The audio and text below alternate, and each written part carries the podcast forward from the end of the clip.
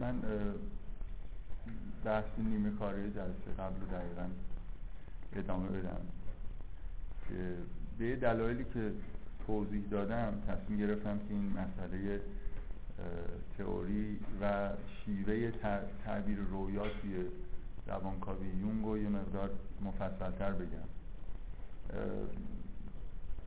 توضیح جلسه قبل من این بود که خیلی راه خوبیه برای مقایسه کردن تئوری یونگ با فروید و من خودم شخصا واقعا اینجوریه که مقدار زیادی اعتمادی که نسبت به ایده های یونگ پیدا کردم این بوده که توی زمینه تفسیر رویا فکر می‌کنم که برای خودم تجربه شخصی اینه که به شدت این نوع نگاه کردن به رویا که یونگ داره و شیوه تفسیرش بهتر از شیوه فرویدی کار می‌کنه. توی جلسه قبل از یه تمثیلی استفاده کردم و سعی کردم توضیح بدم که کاملا منطقیه با توجه به اینکه فروید در واقع بیشتر تجربیاتش رو با افراد بیمار و روان نژند به اصطلاح انجام داده و رویاهای اونا رو تحلیل کرده طبعا برای برعکس یونگ در واقع یه جوری با آدمای سالم رویاهای آدمای سالم و در یه جغرافیا و تاریخ خیلی خیلی گسترده در واقع برخورد کرده. به نظر من طبیعیه که افرادی که خیلی دچار اختلالات روانی نیستن شیوه کار یونگ حداقل در مورد رویا براشون بهتر کار می‌کنه و در این حال فکر می‌کنم اینجوریه که بشه واقعا قبول کرد که برای افرادی که دچار روان پریشی و حالتهای روانی شدید هستن شاید شیوه فروید برای تفسیر رویا تا حدود زیادی بهتر از حداقل آدم های عادی کار بکنه نمی‌خوام بگم که اونجا دقیقا یه قلم رویه که شیوه کار فروید خوب کار می‌کنه. کلا من احساسم اینه تئوری رویای فروید خیلی به اصطلاح بخش اون نقطه قوت تئوری های فروید شاید به معنای نقطه ضعفشه. برعکس توی یون این قسمت فکر می‌کنم نقطه قوته در حالی که بعضی از جاهایی که فروید کاملا نقطه قوتشه توی تئوری یون شاید به معنای ضعیف باشه.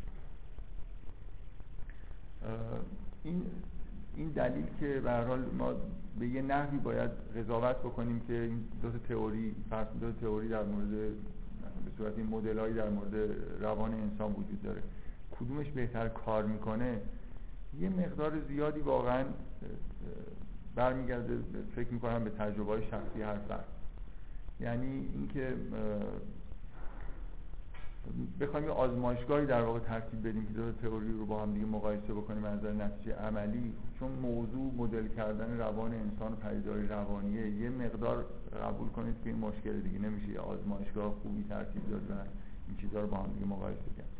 اینی که مثلا فرض کنید توی زمینه رویا هر کسی رویای شخصی که خودش می‌بینه رو مطمئنه که این رویا رو دیده به طریقی در واقع تجربه مستقیم باش داشته و بعدا می‌تونه تو زندگی شخصی خودش مقایسه بکنه ببینه اگر دو تا تفسیر دو تا معنای مختلف در واقع به رویا نسبت میدن کدومش واقعی تر اگه مثلا به نوعی در تئوری فرو... تئوری یون نهایتا این امکان به وجود میاد که رویا به یه طریقی به یه حقایقی که در حتی آینده نزدیک. و توی موارد خیلی خاص آینده یه خود دور حتی داره اشاره می‌کنه مثل اینکه پیشگویانه است به اصطلاح در مورد وقایعی که در آینده اتفاق میفته خب اگه آدمی همچین تجربه ای کرد و دید که تفسیر یونگی به نتیجه می‌رسه و بعد تو زندگی خودش دید که این اتفاق افتاده خب یه جوری یقین می‌کنه که این تئوری برتری داره نسبت به تئوری که اصولا اینجوری به رویا نگاه نمی‌کنه. به هیچ وجه اینجوری نیست که فروید معتقد باشه که رویا حالت پیشگویانه نداره. توی همون تفسیر رویا یه جاهایی اشاره به امکان به اصطلاح وجود رویاهای پیشگویانه اشاره میشه ولی به صورت خیلی خیلی مختصر. از جمله یه جایی که من توی بحثام اگه این جلسه نشه مثلا جلسات بعد اشاره می‌کنم. یه پاورقی که برای تفسیر خودش روی رویای تزریق ایرما نوشته. اولین رویایی که فروید به طور خیلی دقیقی در واقع تفسیر کرده و معتقده که تئوری خودش رو ضمن تفسیر کردن این رویا در واقع به دست آورده. یکی از مواردی که به رویای پیشگویانه اشاره میشه توی کار توی کتاب تفسیر رویای فروید اتفاقا در مورد همین رویای اصلیه و فکر می‌کنم خیلی جالبه. حالا بعدا بهش اشاره می‌کنم که اونجا چه اشاره تو پاورقی کرده به این مورد. حالا من در این حال واقعا تصمیمم در مورد اینکه یه خود بیشتر در مورد زن در مورد رویا بحث بکنم اینه که اولا این موضوع فکر می‌کنم که موضوعی که برای هر آدمی تو زندگی شخصی خودش مهمه به دلیل اینکه من حداقل کاملا قانع شدم که توی رویاها اطلاعات خیلی خیلی مفیدی در مورد وضعیت روانی و وضعیت حتی موقعیتی که انسان توش قرار گرفته توی زندگیش. به اضافه اینکه یه همچین اطلاعاتی وجود داره. به اضافه اینکه یه نوع در واقع راهنمایی های آدم می‌تونه از رویا بگیره. امیدوارم که توی این جلسات به نوعی مشخص بشه که اینطوری هست. و نهایتا اینکه به درد ما می‌خوره برای اون کارهایی که هدف اصلی این جلسات یعنی یه جوری سعی بکنیم که از طریق روانکاوی نقد فرهنگی انجام بدیم مسائل هنری کلا محصولات روان انسان رو بتونیم در واقع درک بکنیم و عمیق‌تر درک بکنیم و نقد بکنیم. شامل آثار هنری به اضافه مثلا فرض کنید مسائل اجتماعی و هر چیزی میشه که توی فرهنگ بشری در واقع وجود داره. من به اون دلیل اول بود که پیشنهاد کردم که اگر کسی تمایل داره که این آزمایش بکنه ببینه که رویاها رو با این شیوه های دو تا شیوه مختلف چجوری میشه تفسیر کرد و کدومش بهتر در میاد پیشنهاد کردم که هر کسی که مایله رویاهای شخصی خودش رو مخصوصا رویاهایی که تکراری هستن به دلیل اینکه حالا حداقل تئوری یونگ کاملا تاکید روی این هست که رویای تکراری به دلیل واضحی رویای مهمی هستن و به معنی خیلی مشخص و اساسی در واقع تو زندگی شخص دارن که تکرار میشن. و به اضافه غیر از رویاهای تکراری رویاهای خیلی تکان دهنده رویاهایی که انرژی خیلی زیادی دارن و به شدت به یاد آدم میمونن اینا رویاهای مهمی هستن. در واقع همون انرژی زیادشون که آدم احساس می‌کنه که خیلی تکان دهنده حالا ممکنه خیلی وحشتناک یا خیلی لذت بخش باشن. همش در واقع به نوعی مثل تأکیدی روی اهمیتشون. از جمله شاید مهمترین رویاها رویاهایی که در کودکی یه نفر دیده و هنوز ذهنش مونده. همین بردی که داشته که مثلا تأثیری گذاشته که ذهن نفر مونده نشان دهنده اهمیتش. من توی یه جلسه ای که قبل از این تعطیلی زمان امتحانات برگزار شده مقدمات بحث در مورد رویا رو داشتم فراهم می‌کردم به عنوان مثال به یه رویای اشاره کردم که یون نقل می‌کنه که یه یکی از بیمارهاش که یه دختر بسیار افسرده ای بود در کودکی خودش دیده بود که اجمالا رویا این شکلی بود که روی تختی دراز کشیده بود. یه چیزی مثل یه قول برفی یا یخی وارد اتاق می‌شد و دستش رو روی شکم این دختر گذاشت و تمام بدن این دختر یخ زد. یونگ اینو توی فکر می‌کنم کتاب مقاله خودش توی کتاب انسان و سمبول هایش نقل کرده و میگه وقتی این رویا رو بر من تعریف کرد خیلی از من ناامید کننده بود. یه جوری احساس کردم دیگه کسی که توی دوران خیلی کودکی همچین رویای یه همچین رویای دل سرد کننده ای رو در واقع دیده به نوعی شاید اصلا دیگه نشه نجاتش داد. برای خاطر اینکه این رویا از یون به وضوح معنیش این بود که مثل یه رویای پیشگویانه با شدت خیلی زیاد که به عواملی داشت اشاره می‌کرد که باعث افسردگی شدید میشن. یخ زدن توی رویا توسط مثلا موجود یخی یه جوری نشون میده که خیلی خیلی در واقع وضعیت روانی افسردهی برای این آدم وجود داره و وقتی یه نفر تو کودکی به همچین شرایطی رسیده که این رویا رو می‌بینه دیگه به نظر میاد افسردگیش خب خیلی عمیقه دیگه. به وقایعی در واقع توی کودکیش برمیگرده نه به مسائلی که شاید بشه مثلا با روانکاوی تا حدود زیادی یه جوری التیامش بعدا یون خب در ادامه این حرفای افسرده کننده این رو هم اضافه می‌کنه که این دختر توی مدت خیلی کوتاهی بعد از اینکه این رویا رو برای من تعریف کرد خودکشی کرد. و شاید به داره خودش یه جوری تسلی میده که نتونست نجاتش بده و یه جوری قابل نجات دادن نبود به دلیل اینکه یه همچین رویایی دیده به هر حال رویاهای کودکی که معمولا آدم برای چند تا یادش هست معمولا رویاهای مهمی هستن که به یاد موندن. ما هزاران هزار هزاران رویا توی کودکی دیدیم و خیلی هاشون در واقع هم موقع از یاد بردیم یا به هر حال در, در مرور زمان از یاد موندن اینکه بخواید توی این جریان به اصطلاح از رویای خودتون استفاده بکنید اینکه بخواید به من بدید که من مثلا یه چیزی در موردش بگم اگر مناسب دیدم یا خودتون حداقل برای خودتون در واقع آزمایشگاهی ترتیب بدید. و این کار رو انجام بدید من این مورد دوم رو اکیدا توصیه می‌کنم. یعنی خیلی مهم نیست که کسی رویاهاشو حتما بیاره اینجا تو کلاس مطرح بکنه. از مطرح شدن رویا مطلقا معنیش این نیست که ما بدونیم که در مورد رویای چه کسی داریم صحبت می‌کنیم. حتی من خودم میل ندارم بدونم که در مورد رویای چه کسی صحبت می‌کنیم فقط کافیه که اطلاعات خیلی کلی در مورد مثلا جنسیت داشته باشیم. این دیگه خیلی مهمه که آدم بدونه کسی که رویا رو دیده مرد یا زن. در اینکه معنی نمادای رویا برای مرد و زن یه تفاوتایی داره. ولی با توجه اینکه کم و بیش سن سال همه یه حدوده و یه شناخت کلی در مورد وجود داره که حداقل دانشجوهای این دانشکده هستید همین فکر می‌کنم کفایت می‌کنه به اضافه این که میشه یه سری اطلاعات به به طور محرمانه گرفت. یه نفر لطف کرد و از اون هفته قبل تا الان به من یه ایمیلی زد و سه تا رویا که مربوط به خودش هم همه نیستن. یکیش سه تا رویا از سه تا فرد مختلفن که ایشون در واقع شنیده بود و به من ایمیل زد و طبعا این روش خوبی برای مطرح کردن رویاست. میشه توی یاهو یه اکانت جدید لازم نیست معلوم باشه مال کیه یه نفر برای خودش ایجاد بکنه به من ایمیل بزنه متن رویا رو بگه و این به من امکان میده که با ایمیل اگه سوال مهمی وجود داره در مورد رویا بپرسم. چون تقریبا محاله یه نفر. مگه خیلی حرفه ای باشه؟ همه اون نکاتی که باید بگه رو توی متن رویا مثلا یه جوری توی تفسیر مهمه رو همون دفعه اول بگی مگر اینکه همین تجربه کار کردن با رویا رو داشته باشید. غالبا اینجوریه که آدم لازم میشه حداقل چند تا سوال بپرسه که اوضاع چجوری بوده بعضی از جزئیات مثلا چی بوده یا احساسی که موقع رویا یه نفر داشته چی بود.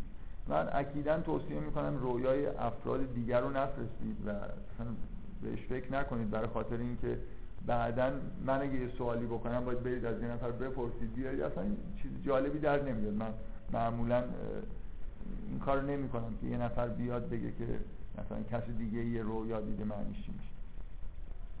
خب بذارید حالا من به اینو باز مجردا می‌خواستم تاکید بکنم که اگر این فعالیت رو انجام بدید حالا چه توی کلاس به اصطلاح چیزی مطرح بشه یا خودتون شخصا این کارو بکنید خیلی خوبه تاکید می‌کنم که سعی کنید این کار رو شخصا انجام بدید. برای خاطر اینکه برای زندگی خودتون چیزای مفیدی توی رویا وجود داره.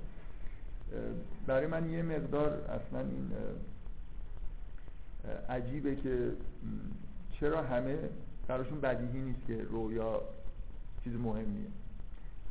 هیچ چیز طبیعی توی بدن ما اتفاق میفته هیچ مکانیسم طبیعی اصلا وجود داره تو این دنیا که یه جوری جالب نباشه خوب نباشه ضروری نباشه. یعنی مثلا فرض کنید شما اگه تب می‌کنید نمی‌دونم دردتون می‌گیره هر چیزی که بدنتون انجام میده یه جورایی چیز خیلی خوبیه دیگه. مثلا برای حیاتتون به نوعی مفیده. اینکه چه جوری آدم می‌تونه تصور بکنه که رویاها مثلا محمل باشن و, یه سری چیزای پیش پا افتاده ای باشن. در حالی که به شدت گاهی خودشون به آدم تحمیل می‌کنن گذار هستن. فکر می‌کنم همونطوری که از قدیم مردم احساس می‌کردن که تو رویای چیز شگفت انگیز و خیلی مهمی وجود داره و حتی خیلی از فرهنگ ها نه لزوما فرهنگ های مذهبی به رویای حالت تقدس می‌دادن و من یه بار تو این کلاس نقل کردم که یون تعریف می‌کنه که توی یکی از سفراش که توی این قبایل آفریقایی بهشون سر زده بود مثلا اون اطراف زندگی می‌کرد و از این افراد قبایل خواسته بود که اگه رویایی, رویایی دیدن براش ببرم یون میگه برای من خیلی جالب بود با اینکه یه جایزه مالی گذاشته بود هیچی نمیومد رویاهاشو تعریف بکنه. تا مثلا یه روزی دید که از راه دور یه نفر دوان دوان داره میاد و گفت با هیجان می‌گفت من یه رویایی مثلا دیدم جدای از اینکه حالا این اینو یون تعریف می‌کنه برای اینکه نشون بده که چقدر این آدما برای رویا به نوعی ارزش قائلن. حاضر نیستن مثلا دروغ بیان بگن. اصلا مسئله مذهبی نیست. یه مسئله به معنای مذهب متداولی که ما می‌شناسیم. یه جور تقدسی برای رویا قائلن حاضر نیستن بیان مثلا با هم چیزی شوخی بکنن و حاضر نشدن رویاهای به نظرشون کم اهمیت بود رو بیان تعریف بکنن. که بعد از مدتی یه نفرشون اومد و خب یه رویای بسیار عجیب و جالبی برای اون تعریف کرد. به نظرش میاد این ارزش اینو داره که اینکه چیزای روزمره رو آدم تو خواب ببینه و خیلی هم مثلا تاثیرگذار نباشه به نظرشون جالب نمیومد که بیان تعریف بکنن. ولی وقتی یه نفرشون رویای خیلی مهم دید که مثلا خیلی به نظرش جالب میومد تعریف در حال من تاکیدم اینه که یه فعالیت شخصی حداقل انجام بدید و قبل از اینکه بخوام وارد بحث این جلسه بشم بد نیست که یه چند تا نکته حداقل بهتون بگم که چجوری میشه این رویاها رو به دام انداخت. برای خاطر اینکه این موجودات خیلی لغزنده ای هستن. راحت شما نمی‌تونید رویاها رو در واقع گیر بندازید. آدمایی هستن که اصولا خیلی رویا یادشون نمیمونه و آدمایی هستن که زیاد رویاهاشون یادشون میمونه اینجوری میگم برای خاطر اینکه از نظر علمی بدیهیه که ما هر شب رویا می‌بینیم. امکان نداره. شما بخوابید یه شب و رویا نبینید. چند بارم احتمالا اینجوریه که هر کسی چند بار رویا می‌بینه. اینا رو آزمایش های علمی نشون میدن. یعنی اون حالت به اصطلاح REM که مربوط به دوره رویا دیدنه به وضوح در هر بار که ما میخوابیم چند بار اتفاق میفته مگر اینکه مثلا یه جوری استثنایی شما تو اون حالت که دارید قرار می‌گیرید شما رو از خواب بیدار کنید. اینم آزمایش کردن و به نظر میاد آزمایش آسیبزایی هم هست. اگه شما بالای سر یه نفر بشینید و به امواج الکتریکی که دارید می‌گیرید نشون میده که داره کم کم وارد اون حالت رویا میشه طرف رو بیدار کنید و نذارید یه مدتی خواب ببینید و به هر حال اینکه ما هر شب رویا می‌بینیم ولی هر شب رویاهامون رو یادمون نمیمونه. اگر هم یادمون بمونه گاهی مثلا یه رویا یادمون میمونه. کمتر پیش میاد یه نفر از خواب بیدار شه مثلا سه چهار تا رویا یادش باشه. در حالی که ممکنه هر شب سه چهار تا رویا دیده باشه. اینکه چجوری میشه رویا رو به یاد آورد و یه جوری ضبط کرد و روشون کار کرد فکر می‌کنم مهمترین نکته توجه کردن به رویاست. یعنی همین که یه نفر تصمیم می‌گیره که به رویای خودش توجه بکنه معمولا این اتفاق میفته که به هر حال همین اراده ای که کرده باعث میشه که رویاها بیشتر احتمال اینکه یادش بمونه بیشتره حتی یونگ رسما میگه که این تصمیم که آدم به رویاهای خودش توجه بکنه باعث میشه که آدم رویاهای مهمتری ببینه. یعنی مثل اینکه مکانیسمایی وجود داره که می‌خواد که این اینفورمیشنی رو از ناخودآگاه به خداگاه بیاره و اگر شما بارها این اتفاق بیفته و اینفورمیشن تو رویا باشه و شما این در واقع توجهی بهش نکنید و چیزی به خداگاهتون منتقل نشه مثل اینکه اون مکانیسم دیگه به عنوان یه چیز زائد کم کم فعالیتش کم میشه. و ولی وقتی که یه نفر تصمیم می‌گیره که رو به رویای خودش توجه بکنه دوباره اون مکانیسم به نوعی فعال میشه. و یه بار نقل کردم که یونگ با سراحت میگه که من بار اینو به تجربه در واقع فهمیدم که وقتی که از بیمارای خودم می‌خواستم که شروع بکنن و رویاهاشون رو یادداشت بکنن و برای من بیارن معمولا اولین رویایی که می آوردن عمیق‌ترین مشکلات زندگیشون در واقع اون رویا بود. مثل اینکه یه هیجانی تو ناخودآگاهشون به وجود اومده بود که انگار داره طرف داره بهشون حرفشون گوش میده و حالا خب حرفای اساسیشون رو مجددا در همون شب اول مثلا مطرح کنه. یه, یه نکته مهم اینه که به آدم تصمیم بگیره که به رویاهای خودش توجه بکنه. به طور حتم لازمه که شما رویاهای خودتون رو ثبت بکنید. به هیچ وجه نمیشه به حافظه در مورد رویا اعتماد کرد. اگه می‌خواید اینو تجربه بکنید حتما تجربه جالبی میشه براتون که اگه تا حالا ممکنه براتون این تجربه پیش اومده باشه که آدم صبح که از خواب بیدار میشه یه رویایی رو با جزئیات به وضوح تو یادشه یادداشت نمی‌کنه جایی نمی‌نویسه و بعد ساعت مثلا 10 11 صبح هر چی سعی می‌کنه هیچی یادش نیست. اینکه توی یه کتابی نوشته بود که رویا مثل یه گوله برف میمونه که بلا فاصله وقتی خداگاهی طلوع می‌کنه این زیر در در زیر اشعه خداگاهی آب میشه. یه دلیل عمده این پدیده همونیه که در واقع فروید هم بهش اشاره می‌کنه. یه تضادی بین خداگاهی و ناخداگاهی وجود داره. ناخداگاهی در مقابل اون چیزی که از خداگاهی در مقابل اون چیزی که از ناخداگاه داره بیرون میاد مقاومت می‌کنه. فروید معتقد بود حتی توی زمان خواب یه سانسوری وجود داره از طرف خداگاهی. در واقع های روانی سانسوری انجام میدن برای اینکه رویا از دست خداگاهی توی زمان خواب هم حتی در امان بمونه. بدیهیه که وقتی که شما بیدار میشید خداگاهی یه جوری ممکنه احساس خوبی نداشته باشه نسبت به این حرفایی که در مفاهیمی که توی رویا وجود داره. بنابراین به دلیل یه جور تنشی که وجود داره اینجا بین خداگاهی و ناخداگاهی و این در واقع تضادی که مانع از این میشه که اطلاعات به طور طبیعی از ناخداگاه به خداگاه منتقل بشن اصولا حبس نکردن رویا یه جوری رویا رو به خطر میندازه که اصلا به کلی فراموش بکنید. و اگر هم به کلی فراموش نکنید میشه با اطمینان صد درصد گفت که خداگاهیتون بعد از یه مدتی چیزهایی که تو رویا بوده رو به میل خودش تعریف می‌کنه. این که دیگه بارها من برام پیش اومده که به یادداشت‌های خودم در مورد یه رویا رجوع می‌کنم و می‌بینم که اینجاش اصلا به نظرم اینجوری نبود. اینجا چیز دیگه ای نوشتم در حالی که کاملا تو ذهنم که جور دیگه ای رویا رو دیدم. یه بار حتی یه دانشجویی برای من یه رویایی رو که صبح بیدار شده بود ضبط کرده همون روز برای من تعریف کرد. بعد رفت خونه و چیزی که ضبط کرده بود و گوش کرد به من زنگ زد گفت اونجاش اینجوری نبود اینجوری بوده. تقریبا برعکس می‌دونید یعنی یه،, یه چیزی که یه رویایی که تلاش شده برای اینکه به یادش بمونه یه قسمت خیلی مهمش مثلا مکان تغییر کرده توش. به جای اینکه مثلا توی یه مکان این شکلی اتفاقی افتاده که معنی دیگه ای می‌داد مثلا رفته یه جای دیگه به هر حال این مسئله خیلی مهمه که آدم در اولین فرصت ممکن رویا رو ثبت بکنه حالا به هر طریقی. و اعتماد نکنه به حافظه برای اینکه حافظه به هر حال تاثیر خداگاهی تغییراتی تو رویا حتما میده. و یه نکته خیلی مهم حالا شما احتمالا تو اینترنت برید چون الان دیگه مدم شده روی رویا کار کردن. تو اینترنت خیلی می‌تونید اطلاعات کسب بکنید در مورد شیوه در واقع به دام انداختن رویا.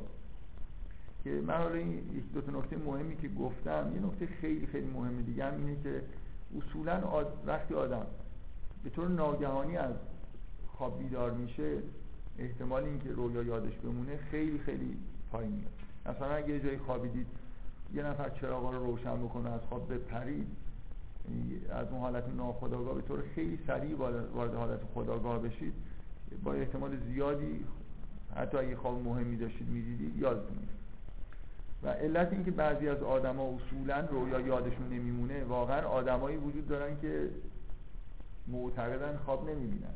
یعنی هیچ وقت خواباشون یادشون نمیمونه.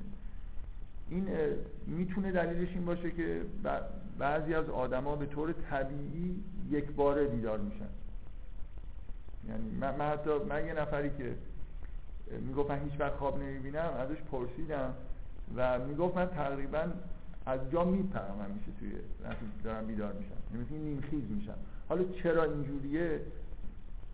برای مثل عادت های خوابیدن و بیدار شدن آدما بستگی ممکنه به تجربیات کودکی یا وضع روانی آدم داشته باشه که چرا اینجوری از خواب بیدار میشه. به هر حال هر چقدر که بیدار شدن تدریجی تر باشه. مثلا اگه یه ساعت شمات داره به اندازه مثلا زنگش مثل ناقوس بالای سرتون باشه خب با وحشت احتمالا از خواب بیدار میشید و بعد حالا تا بیاید به خودتون بیاید و فکر بکنید که چی داشتید تو خواب می‌دیدید خیلی خیلی احتمال این که رویاتون رو خوب یادتون بیاد. حالا ممکنه یه خطوط کلیش یادتون بیاد. جزئیاتش رو بتونید به یاد بیارید پایین میاد. بنابراین به تدریج از خواب بیدار شدن خودش یه نکته مهمیه. به اضافه این که یه،, یه چیز خیلی مهم که معمولا خیلی روش تاکید نمی‌کنم ولی من به تجربه احساس می‌کنم که خیلی می‌تونه موثر باشه توی فهمیدن معنای رویا اینه که معمولا توی لحظه های تو لحظه های ترانزیشنی که آدم داره از حالت ناخداگاهی کامل به خداگاهی کامل می‌رسه یه تدایی هایی هست. مثل اولین افکار و چیزایی که تو حالت بیداری داره به ذهنتون می‌رسه. اگه آدم واقعا به کم کم بیدار بشه یه دفعه به حالت خداگاه منتقل نشه. مثل اینکه اون سمبولا و چیزایی که توی مفاهیمی که توی رویا هست یه جورایی اول یه چیزایی که مربوط بهش هست به ذهن آدم می‌رسه. اولین افکاری که در لحظه های اولی بیداری به ذهن آدم می‌رسه معمولا اینجوریه که به معنای رویا رفت دارن ولی حالا اینکه به طور قطع بشه همچین حرفی زدم خیلی چیز نیست خیلی قطعی نیست. اینا یه مجموعه ای اگه چون خیلی فکر می‌کنم مفیده و مهمه که روی رویاهای خودش یه نفر کار بکنه فکر می‌کنم اینا دیگه حالا یه خطوط کلی از این راهنماییایی که چجوری میشه رویاها رو حداقل به خاطر سپرد و ثبت کرد. حالا بعدا اینکه چقدر چجوری میشه روش کار کرد و در موردش صحبت خب بذارید دو تا مطلب مهم توی دو جلسه متوالی که تا به حال داشتیم که قبل از امتحانات و یکی جلسه قبل گفتم و طبعا به هر دوتاشون یه اشاره می کنم یکی در مورد سطح در واقع نمادین بودن یه رویا یکی هم در مورد function هایی که رویا انجام میده. از همه اینا دیگه کاملا دیدگاه یونگیه. فرض می‌کنم که یادتونه که فروید چجوری به رویا نگاه می‌کرد و چجوری سعی می‌کرد تفسیر بکنه.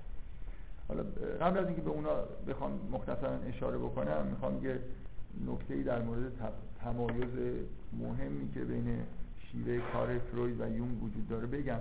بعدا یه خورده دیگه عملی تر وارد بحث های مربوط به تفسیر رویا بشیم.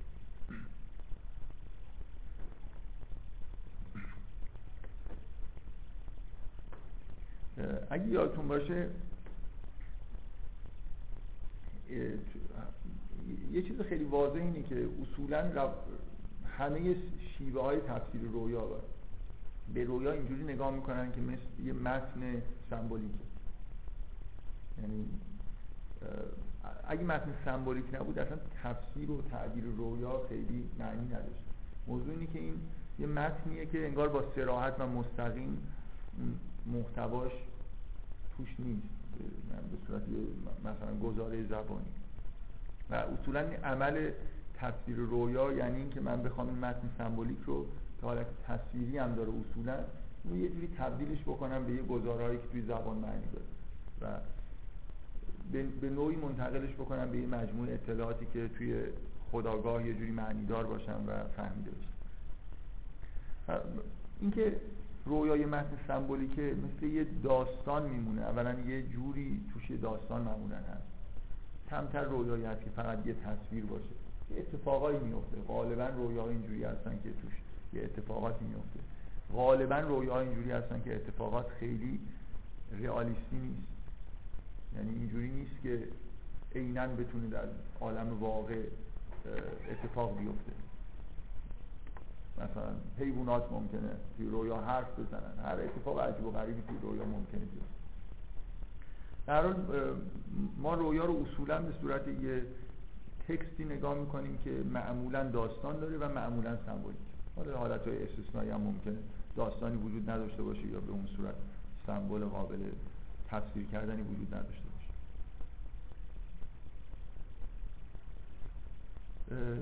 یه مرحله اساسی شاید مهمترین مرحله از فهمیدن یه همچین متنی اینه که شما معنی سمبولاش رو درک کنید اگه حیوانی توی رویا ظاهر شده این حیوان داره به چی اشاره می‌کنه؟ اگه خودتون توی یه اتاقی مثلا دیدید یا در حال انجام یک کاری دیدید این اتاق این کار، کارها این ابزارها این اشیایی که بعضی ممکنه عجیب و غریب و نامتعارف باشن توی رویا به چی دارن اشاره می‌کنن؟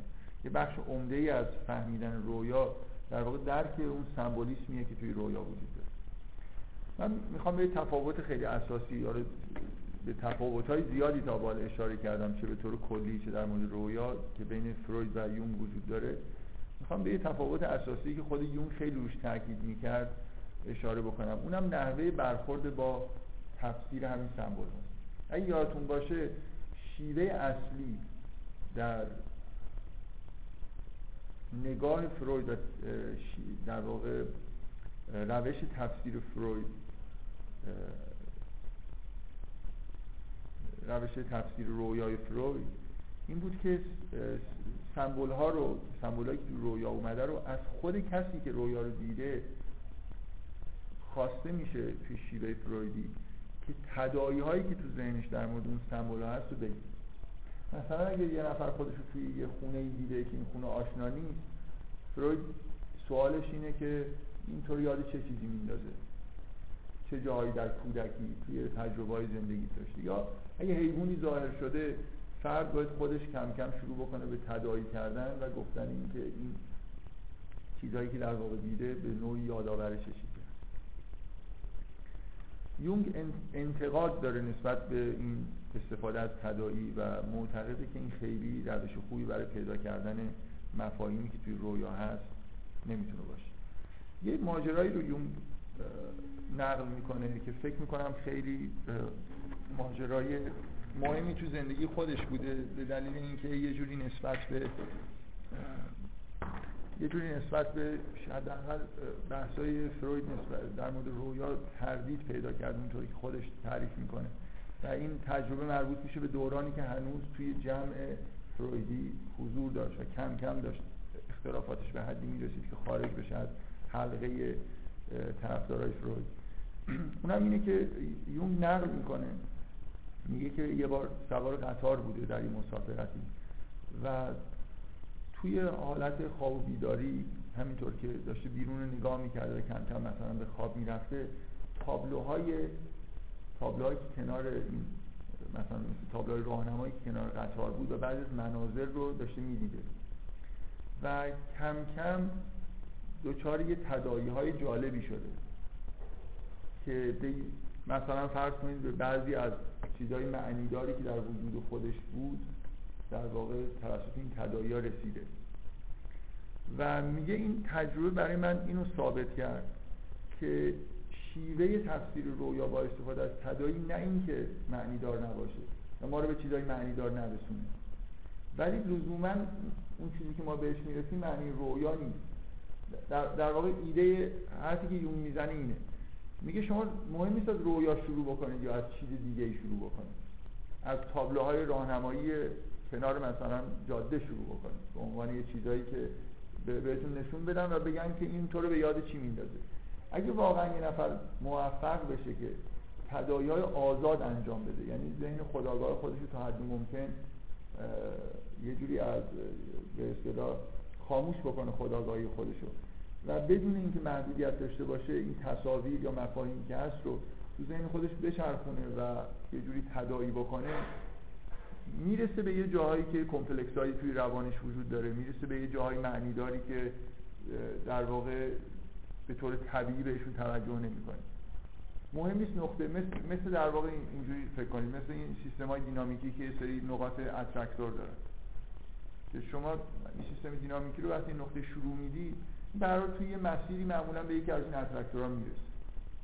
مهم نیست که این نقطه شروع رو من یه سری مفاهیم و سمبولای رویای این آدم قرار بدم یا رویای آدم دیگه یا تابلوهای کنار جاده بنابراین شیوه تفسیر رویای فروید درسته که یه اثری داره در مورد اینکه complex های روانی آدما رو میشه اینجوری کشف کرد به دلیل اون تدا... کاربردی که تداعی آزاد داره. ولی نمیشه گفت که این چیزایی که بهش می‌رسیم واقعا معنای نهانی اون رویاست. بنابراین کلا یون خیلی موافق با استفاده کردن از این تدایی ها توی تفسیر رویا به طور مطلق نیست هر چقدر که یون بیشتر پیش رفته بیشتر در واقع به این معتقد شده که خیلی از سمبول ها سمبول های ثابت بشری هستند و به تجربیات شخصی آدما رفت ندارن بنابراین پرسیدن این که مثلا شیر تو رو یاد چی میندازه اگه شیر توی رویا ظاهر شده باشه شیری که آدم خاره. خیلی مهم نیست که این آدم چه تجربه با شیر داشته و اصلا تا حالا دیده ندیده یا چه چیزی در مورد شیر فکر می‌کنه. ظاهر شدن یه حیوان درنده توی رویا مثلا مثل شیر معمولا یه معنای ثابتی برای همه انسان ها داره. مگر اینکه خلافش ثابت بشه. مگر این مثلا یه آدمی که همین امروز صبح یه شیر بهش حمله کرده خب شب اگه شیر تو خواب ببینه دیگه میشه گفت که این حالت استثنایی داره این بیچاره. تازه مثلا از خطر خورده شده توسط یه شیر رها شده و ممکنه نه تا اون شب ممکنه تا یه سال هر شب تو خواب شیر ببینه. و لزوما معنیش این نیست که معنایی که قبل از این اتفاق خاص تو زندگی شخصیش به اصطلاح می‌تونست رویا داشته باشه همون رویا در واقع به طور ثابت شد. بنابراین اگه حالت خاص رو کنار بذاریم خیلی وقتا به نظر می‌رسه که سمبولا معنا، معنای ثابت داره. اینکه باز من همش رو این تاکید می‌کنم تقریبا هیچ چیزی اون نمیگه که یه اشاره هایی توی کار فروید نباشه. فقط مسئله پررنگ بودن و کمرنگ بودن بعضی از چیزا. قطعا هر کسی کارهای فروید در مورد رویا رو بخونه می‌دونه که فروید هم معتقد به یه نوع سمبولیسم ثابت. مثلا در مورد نمادهای نرینه و مادینه توی رویا بود فروید توی همون تفسیر رویاش فصلهایی داره که معنی های ثابت بعضی از چیزها رو توش می که مهم نیست که اینو تو خواب می‌بینه. بعضی از اشیا همیشه یه جوری نماد نرینه هستن بعضی نماد مادینه هستن و الی آخر. خیلی چیزاست. من به بعضیاش اشاره کردم که رویاهایی که حتی نه نمادها رویاهایی که معناهای مشخص دارن مثل رویاهای مرد. من برای سومین بار فکر کنم دارم میگم که این عین متن کتاب فرویده که میگه اگر سواری قطاری بشید و از ایستگاه حرکت بکنید و برید این یه رویایی که می‌تونه با یه احتمال خوبی معنیش باشه که کارتون داره تموم میشه. این اینو من مدام نقل می‌کنم برای خاطر اینکه از یه جهات جالبه. چون نشون میده که هم به سمبول ها و رؤیاهای ثابت فروید معتقده و هم به پیشگویانه بودن محتوای رویا بنابراین این بعضی از آدمای افراطی طرفدار فروید که هر نوع مثلا ادعا که رویا حالت پیشگویانه داره یا هر جور مثلا ثابت بودن سمبل های رویا رو یه جوری مثل خرافات باش برخورد می‌کنن و تقصیر یونگ و پیروانش می‌دونن که اینجوری مثلا رویا رو به یه چیز غیر علمی تبدیل کردن. کاملا شما متنای فروید و متنای اصلیش که می‌خونید می‌بینید که نه خیلی پررنگ ولی به هر حال به همچین چیزایی معتقد که رویا می‌تونه پیشگویی به معنای واقعی کلمه در مورد آینده نزدیک حداقل بکنه و اینو به طور ثابتی انجام بده. یعنی مهم نیست شما قطار رو توی خواب ببینید یا کسی دیگه. یه ت... یه تفاوت عمده فروید و یونگ از نظر شیوه برخوردشون با مسئله تصویر رویا میزان علاقه که نشون میدن به استفاده از تدایی آزاد. ببینید باز من اینو برمیگردونم به همون تفاوتی که از نظر مواد خامی که اینا دارن استفاده می‌کنن برای اینکه تئوری خودشون بسازن بینشون وجود داره. یعنی و, و اهدافی که دارن. فروید به شدت روان درمانگره و متعهده به اینکه یه دیدگاهی مثل پزشک داشته باشه. بنابراین آدمای مورد علاقش بیمارای روانی هستن. و اون چیزی که به شدت مورد علاقش اینه که به هر طریق ممکن کمپلکس های روانی و اون چیزای عمیق ناخودآگاهی که تو این آدما باعث بیماریشون شده رو کشف بکنه. بنابراین اصلا فروید به رویاها توجه می‌کنه برای خاطر اینکه همون complex ها رو پیدا بکنه. و شیوه تفسیر رویای فروید هم همین کار رو انجام میده تا حدودی.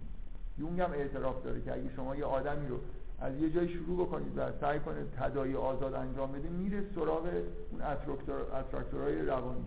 complex ها جایی هستن که انرژی های عاطفی خیلی شدید اونجا ذخیره شدن.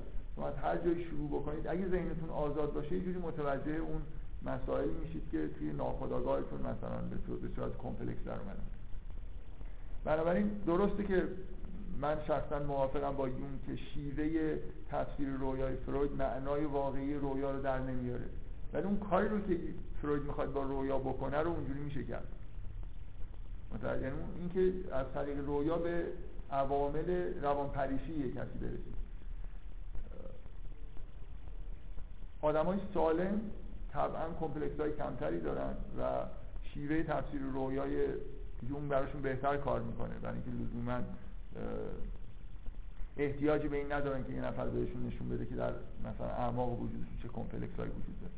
من باز این تاکیدات هم از این جهته که یه جوری علت اختلافایی که بین فروید و یونگ هست روشن بشه و یکم این که من به هیچ وجه حتی در مورد تفسیر رویا معترض نیستم که شیوه تفسیر رویای فروید یه چیز بیمعنی و کاملا بیرفتیه یعنی یه،, یه کاری رو فروید و پیروان فروید با اون شیوه انجام می‌دادن و به این نتایجی می‌رسیدن که نتایج واقعی بود.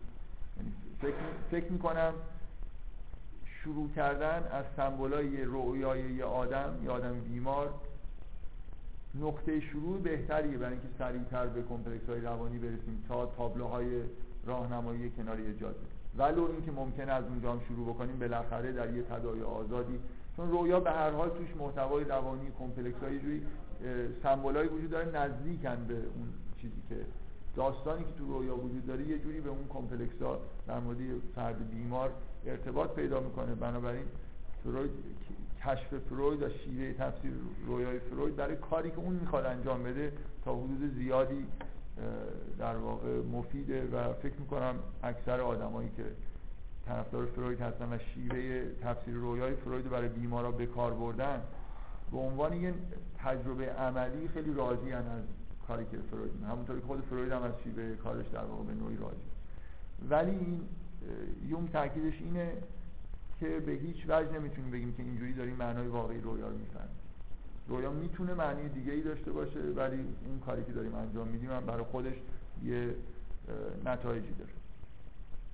من برای اینکه وارد به اصطلاح کار خود عملی تر در مورد رویا بشیم می‌خوام از سه تا مثال خیلی خیلی معروف رو معروف ترین رویاهای دنیا تقریبا شروع بکنم که رویایی هستن که به نوعی البته خب ستاش در قرآن اومده توی داستان یوسف و یه دونش که این یه دونه دیگه فکر کنم معروف ترین رویای دنیا باشه هم توی تورات و هم توی قرآن اومده که حالا با یه اختلافایی و دو, دو تا رویای مشترک توی قرآن و تورات داریم. رویایی که خود یوسف می‌بینه و رویایی که پادشاه می‌بینه. من دارم شک می‌کنم این خورده در اینکه رویای دوم چقدر توی تورات متنش واقعا وجود داره فکر می‌کنم هر دو, دو تا رویا رویایی که یوسف می‌بینه و رویایی که پادشاه می‌بینه هر دو با اختلافاتی البته توی قرآن و تورات اومدن. بنابراین همه این سه تا دین بزرگ در واقع این دو تا رویا رو شنیدن. و دو تا رویا هم تو قرآن توی همون سوره یوسف هست که تو زندان براش تعریف میشه و تفسیر می‌کنه و این دو تا رویا رویایی هستن که توی تورات بهشون اشاره نشد پس چهار تا رویا داریم سه تا نه. توی سوره یوسف یکی رویایی که خود یوسف می‌بینه یکی رویایی که پادشاه می‌بینه و دو تا هم زندانی رویا می‌بینه. رویا با توجه به اینکه خب یه متن خیلی خیلی روشنی دارن و همشون هم به نوعی تفسیر شدن. توی خود متن مثلا قرآن یا تورات و اینکه دیگران هم در موردش بحث کردن. نقطه شروع بعدی نیست. من قبلا هم به این ستا اشاره کردم به دلیل خیلی خاصی که الان هم دوباره می‌خوام با این رویا شروع بکنم و بعد کم کم جلو بریم و سعی کنیم که یه جوری شیوه برخورد نسبتا منسجمی با رویا پیدا بکنیم. بذارید رویا رو براتون تعریف بکنم. من اول از رویای زندانی اول شروع می‌کنم. یه, یه متن رویا خیلی خیلی ساده است.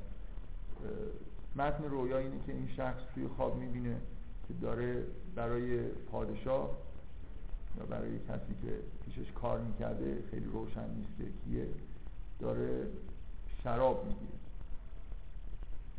و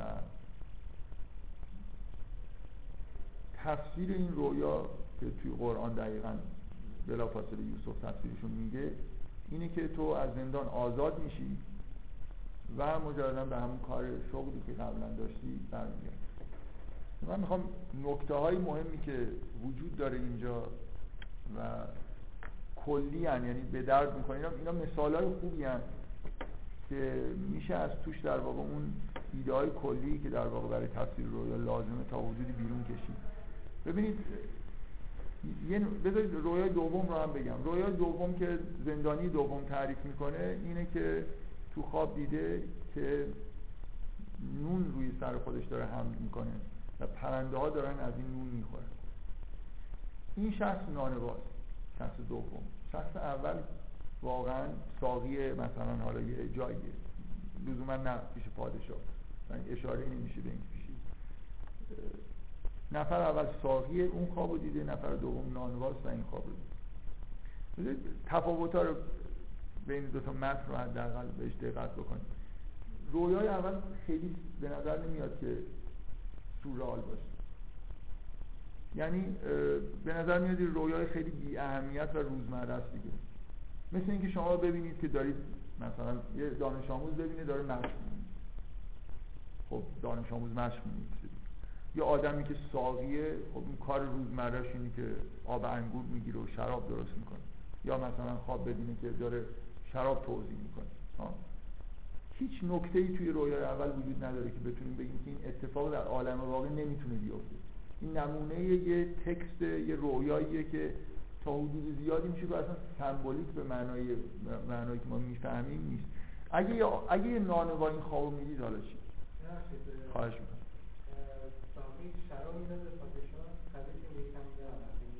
من نمی‌دونم این آدم اینا دیگه چیزایی که گفتن اصلا, اصلا اینا, اینا مهم نیست. خیلی. خواب دیده بودن که شراب دادن به پادشاه بعد به این آزاد میشه. نه خوا... نه. متن رویا اینه که داره ش... داره انگور آب می‌گیره. مثلا شراب درست می‌کنه. این این متن رویاست. یه رویایی که با توجه شغل این آدم این رویای رویای خیلی طبیعی و ساده ای. در, در حالی که رویای دوم به وضوح سمبولیکه. چقدر احتمال داره یه نفر نون رو سر خودش بذاره پرنده ها بیان از نون بخورن این یه تفاوت خیلی ساده توی این که شما وقتی رویا رو می‌بینید من اینو این جلسه قبل از امتحانات در موردش بحث کردم. اولین نکته ای که وقتی تکست رویا رو می‌بینید باش بهش توجه بکنید درجه سمبولیک بودنش. ممکنه رویا توش مثلا اجدها باشه. چیزهای خیلی خیلی عجیب و غریب باشه. خیلی دور از واقعیت باشه. حتی ببینید باز به هر حال اینکه یه نفر نون بذاره رو سر خودش و یه پرنده بیاد ازش بخوره یه جورایی ممکنه در یه شرایط استثنایی عجیب و غریبی پیش بیاد. ولی حتی ممکنه رویا اینطوری نباشه که ممکن باشه. مثلا موجوداتی توش ممکنه ظاهر بشن. که وجود ندارن به معنای واقعی کلمه توی دنیا. بنابراین یه تفاوت رویاها که حتما وقتی یه نفر با یه رویا مواجه میشه باید این رو بهش توجه بکنه. سطح سمبولیک بودن رویاست رویا رئالیستیه. یعنی واقعا یه چیزی که تقریبا مثل یه قطعه که در گذشته آینده می‌تونسته اتفاق بیفته و خیلی غیر طبیعی نیست. یا رویا سمبول هایی توش داره که از حالت رئالیستی اینو خارج کردن بسته به اینکه چقدر داستان رویا و این چیزی که در واقع تصاویری که تو رویا ظاهر شدن دور از واقعیت هستن در واقع تفسیر رویا رو پیچیده تر می‌کنه و شما لازم میشه که به سمبول ها معنی بدید. درست ولی این دوتا رویا یه وجه مشترک دارن که طبعا دیده نمیشه برای اینکه به نظر میاد همه رویاها باید اینجوری باشن. اونم اینه که قهرمان رویاها همون کسیه که خواب دیده و شخص اول رویا توی رویا مشارکت داره. یا داره کاری انجام میده یا یه اتفاقی داره براش میفته. ولی رویا می‌تونه اینجوری نباشه.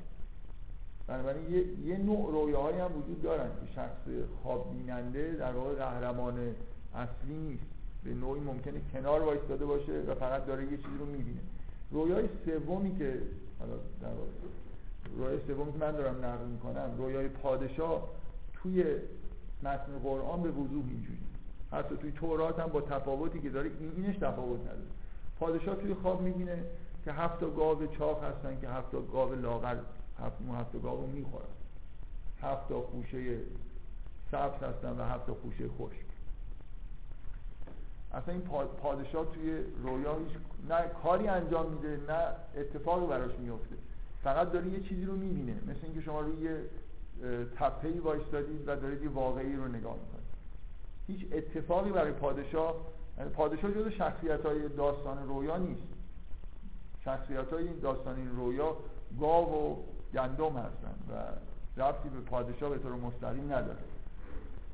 زندگی خصوصی پادشاه فکر نمی کنم به طور طبیعی توش گاو و گندم خیلی نقش داشته باشه. اگه باز مثلا فرض کنید یه دام از که دامداری داره توی خواب خودش گاو ببینه هر روز با گاو به نوعی برخورد داره اصولا هفتا گاو هفتا گاو دیگر رو نمی‌خوره. گاوا هم دیگر نمی‌خورن نیست؟ این نمونه یه رویایی که اصلا هیچ چیز رئالی توش وجود نداره. خود پادشاه هم توش حضور نداره. و یه تفاوت ببینید هر رویایی که می‌بینی هر آدمی هر رویایی می‌بینی یه درجه بندی تو رویا وجود داره که اینجا خیلی خوب توی این سه تا تکست اینو ما می‌بینیم. از نظر شدت سمبولیک بودن با هم دیگه تفاوت دارن. الان این سه تا رویایی که من نقل کردم براتون دقیقا رویایی هستن که یکیش کاملا رویای رئالیستیه. رویای دومی رویای سمبولیک ولی باز با یه رگه هایی از رئالیسم هست و رویای سوم مثلا این رویای کاملا سمبولیکه. به اضافه این که رویاها غالبا اینجوری که شخصیت اصلیشون کسیه که داره خواب می‌بینه. ولی رویای پادشاه نشون میده که رویاهایی وجود دارن همینطور که یون تاکید می‌کنه روی این مسئله رویاهایی وجود دارن این رویاها می‌تونن خیلی خیلی مهم باشن و است... چون استثنایی هن، کم پیش میان و اینا رویاهایی هستن که اصلا شخص فقط یه چیزی رو شهود می‌کنه بدون اینکه خودش در واقع توش دخالت بکنه. خیلی شاید لازم نباشه در مورد این نوع رویای عجیب و غریب بحث بکنیم. برای خاطر اینکه خیلی کمیابن کمتر کسی خوابی می‌بینه که به نوعی توش حضور نداشته باشه. یعنی فقط یه چیز عجیب و غریبی رو توی خواب مثل اینکه داره سینما یا تلویزیون می‌بینه شاهد باشه بدون دخالت کرد حال بذارید اون رویای اول توی متن قرآن رویایی که یوسف تو کودکی می‌بینه. این که از یه رویاهای معروفی شروع کردم خیلی خود این رویاها چیز نیستن. مهم اینه که شما هر رویایی رو خلاصه بذارید جلوتون ویژگی هایی داره. من خودم چون به این رویاها قبلا زیاد فکر کردم طبعا فکر می‌کنم خیلی اون نکات نکاتی که آدم داره میگه تو این رویا هست. حالا برای بعدم نیست که رویاهای رویاهای خیلی تثبیت شده ای هستن که توی متن متنهایی وجود دارن و می‌تونیم بهش رجوع بکنیم. رویای یوسف اینه. رویایی که داستان در واقع باش شروع میشه که در کودکی اولا رویای کودکیه. ثانیا رویای بینایت عجب و غریبیه. بنابراین واضحه که بنا به دیدگاه یون باید همچین رویای رویای خیلی مهمی باشه. و همونطوری که توی متن مثلا دینی توی متن مقدس حالا قرآن و تورات هر دوتا می‌بینید این رویاها این رویا یوسف رویایی که به نوعی بشارتی در مورد کل زندگی یوسف توش در مورد اینکه این آدم مثلا مهمی میشه. و از یون کاملا ممکنه که آدم ها در کودکی رویاهایی ببینن که یه جور خطوط کلی زندگی آیندهشون در واقع توش بتونن پیدا بکنن. مثل همون رویایی که نقل کردم در مورد مثلا افسردگی یه رویای یوسف اینه که خواب می‌بینه که یازده ستاره خورشید و ماه دارن بهش سجده می‌کنن. رئالیستی نیست دیگه. معمولا یازده ستاره ها و خورشید و ماه مقابل آدم سجده نمی‌کنه. بنابراین اینجا نمونه رویای واضح صد درصد سورئال ولی شخص اول توش مشارکت فعال به نوعی داره. یعنی شخصیت اصلی. ببینید این چهار تا رویا یه چیزی رو باید روشن بکنن. وقتی یه متن یه رویا رو می‌بینیم یه نکته مهم اینه که اینو به این نکته دقت بکنیم. چقدر شخص اولش شخص اول رویاست که معمولا اینطوری هست و یعنی حالا چه به طور فعال ظاهر شده باشه چه اتفاقی براش افتاده باشه این به حال حضور داره توی رویا به نوعی رویا, رویا رو داره به اصطلاح زندگی می‌کنه. و نکته خیلی خیلی مهم این که از همون اول باید روشن باشه که رویا چقدر درجه سمبولیسمش در اون بالاست. خب بذارید این چیزایی که فهمیدیم چقدر می‌تونه کمک بکنه تو اینکه برخوردمون با رویا چجوری باشه. معنی این رویا رو همونطوری که توی متون اومده بررسی بکنه رو... یوسف رویای اول رو تفسیر می‌کنه به اینکه تو آزاد میشی و به شخصی که براش کار می‌کنی شراب میدی در واقع سر کار خودت برمیگردی. بنابراین یه جوری به نظر میاد که تفسیر یوسف اینه که این چیزی که توی خواب دیدی یه چیز واقعیه. یعنی واقعا همین اتفاق اینگاه در آینده نزدیک برات میفته. دیگه تو زندان نیستی و داری کار خودت انجام میدی. ولی رویای دوم اینجوری تفسیر می‌کنه که تو مصلوب میشی اعدام میشی و پرنده از مغز سرت می‌خوره. به دلیل اینکه زیاد مثلا یه کسی کسی رو بالای صلیب نگه میداشتن. برای این جورایی متلاشی می‌شد و طبیعیه که پرنده از مغز انسان خوششون بیاد. اگه بتونن جمجمه رو بشکافن. در واقع من اینو می‌خوام بگم که همون قدری که رویای دوم نسبت رویای اول سمبولیک تره معنیش دورتر از اون تکستیه که در واقع توی رویا واقعا دیده شده. مثل اینکه معنی رویای اول تقریبا همون چیزیه که تو رویا دیده شده عنوان چیز رئال. و معنی رویای دوم یه چیز خیلی دورتریه. نون سمبولیه از مثلا این چیزی که داره خورده میشه در پرنده ها نون به معنای واقعی نیست بلکه مغز این آدمی که خورده میشه. ولی, توی رویای دوم هم یه چیزی وجود داره که به حقیقت پیوسته. اونم این که پرنده ها به هر حال به سر این آدم دارن نک میزن منتها چیزی, چیزی که تو رویا هست اینه که به نونی که رو سرش هست دارن نک میزن ولی اون تعبیری که در واقع یوسف می‌کنه اتفاقی که واقعا میفته اینه که پرنده ها به مغز سرش دارن به خود سرش و مغزش دارن این یه قاعده کلی. یعنی شما باید انتظار داشته باشید که هر چقدر که رویا سمبولیک تر باشه اون معنایی که نهایتا تفسیری که می‌کنید و چیزی در میارید دور بشه از اون اتفاقی که توی رویا دیدید. و مثلا معنی سمبولیسم همینه دیگه. مثلا فرض کنید تفسیر رویای پادشاهی نیست که تو یه روزی هفتا گاو می‌بینی که هفتا گاو می‌خورن. باید کاملا وقتی اینقدر یه چیز عجیب و غریبه تفسیرش احتمالا اصلا احتمالا می‌دونید دیگه این خیلی دیگه معروف ترین رویای تاریخ واقعا. که تفسیر یوسف اینه که هفت سال فراوانیه و هفت سال خوشسالی. در واقع محصولات سال فراوانی رو سالهای خوشسالی دارن می‌خورن و اینا به صورت گاو اصلا گاوی در بین نیست. حداقل تو رویای دومی پرنده ها یه جوری واقعی بودن. یه چیزایی یه عناصر سمبولیکی وجود داشتن.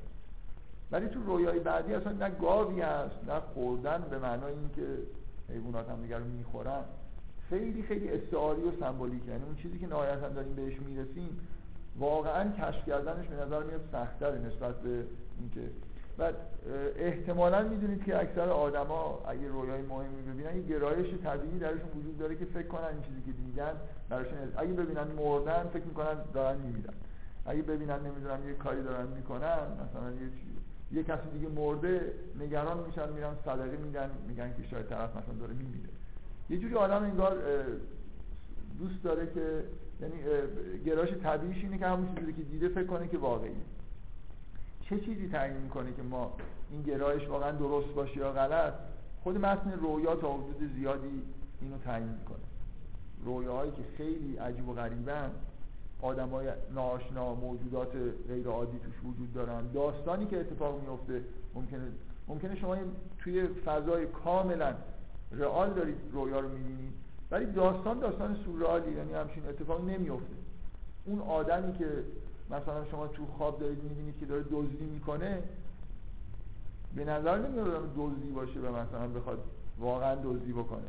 مثلا فرض کنید یه رویایی توی همین کتاب نقل شده که یه نفر خواب دید که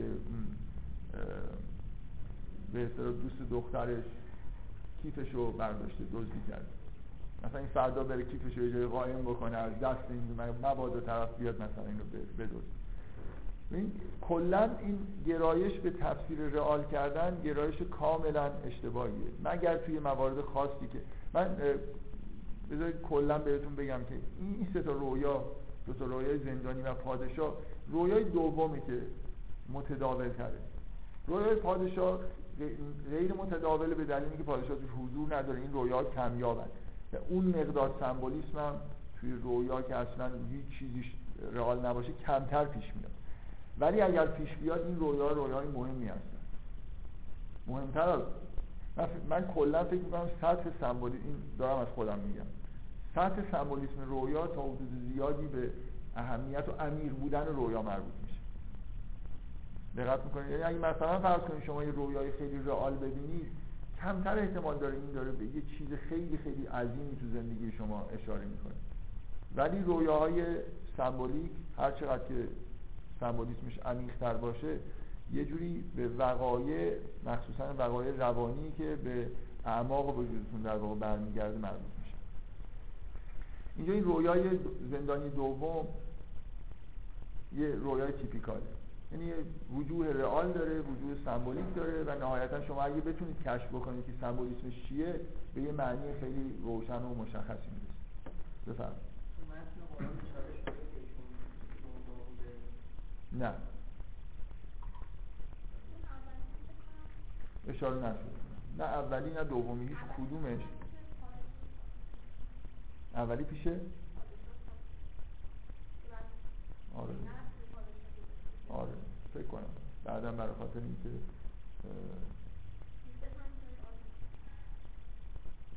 من فکر می‌کنم میشه تو متن واقعا سراحتی وجود داره که توش پادشاه بودیم. حالا به هر حال به نظر میاد که دومی میگن نانوا بوده ولی توی تفسیر خیلی مسئله نانوا بودنش مهم نیست. و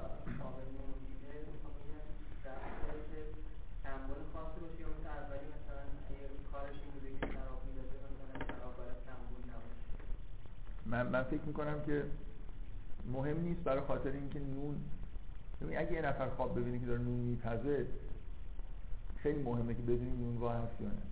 ولی حمل کردن نون روی سر در حالی که پرنده ها دارن ازش می‌خورن خیلی مهم نیست طرف نون واس یا شغل چیزی هست. این کاملا سمبولیک.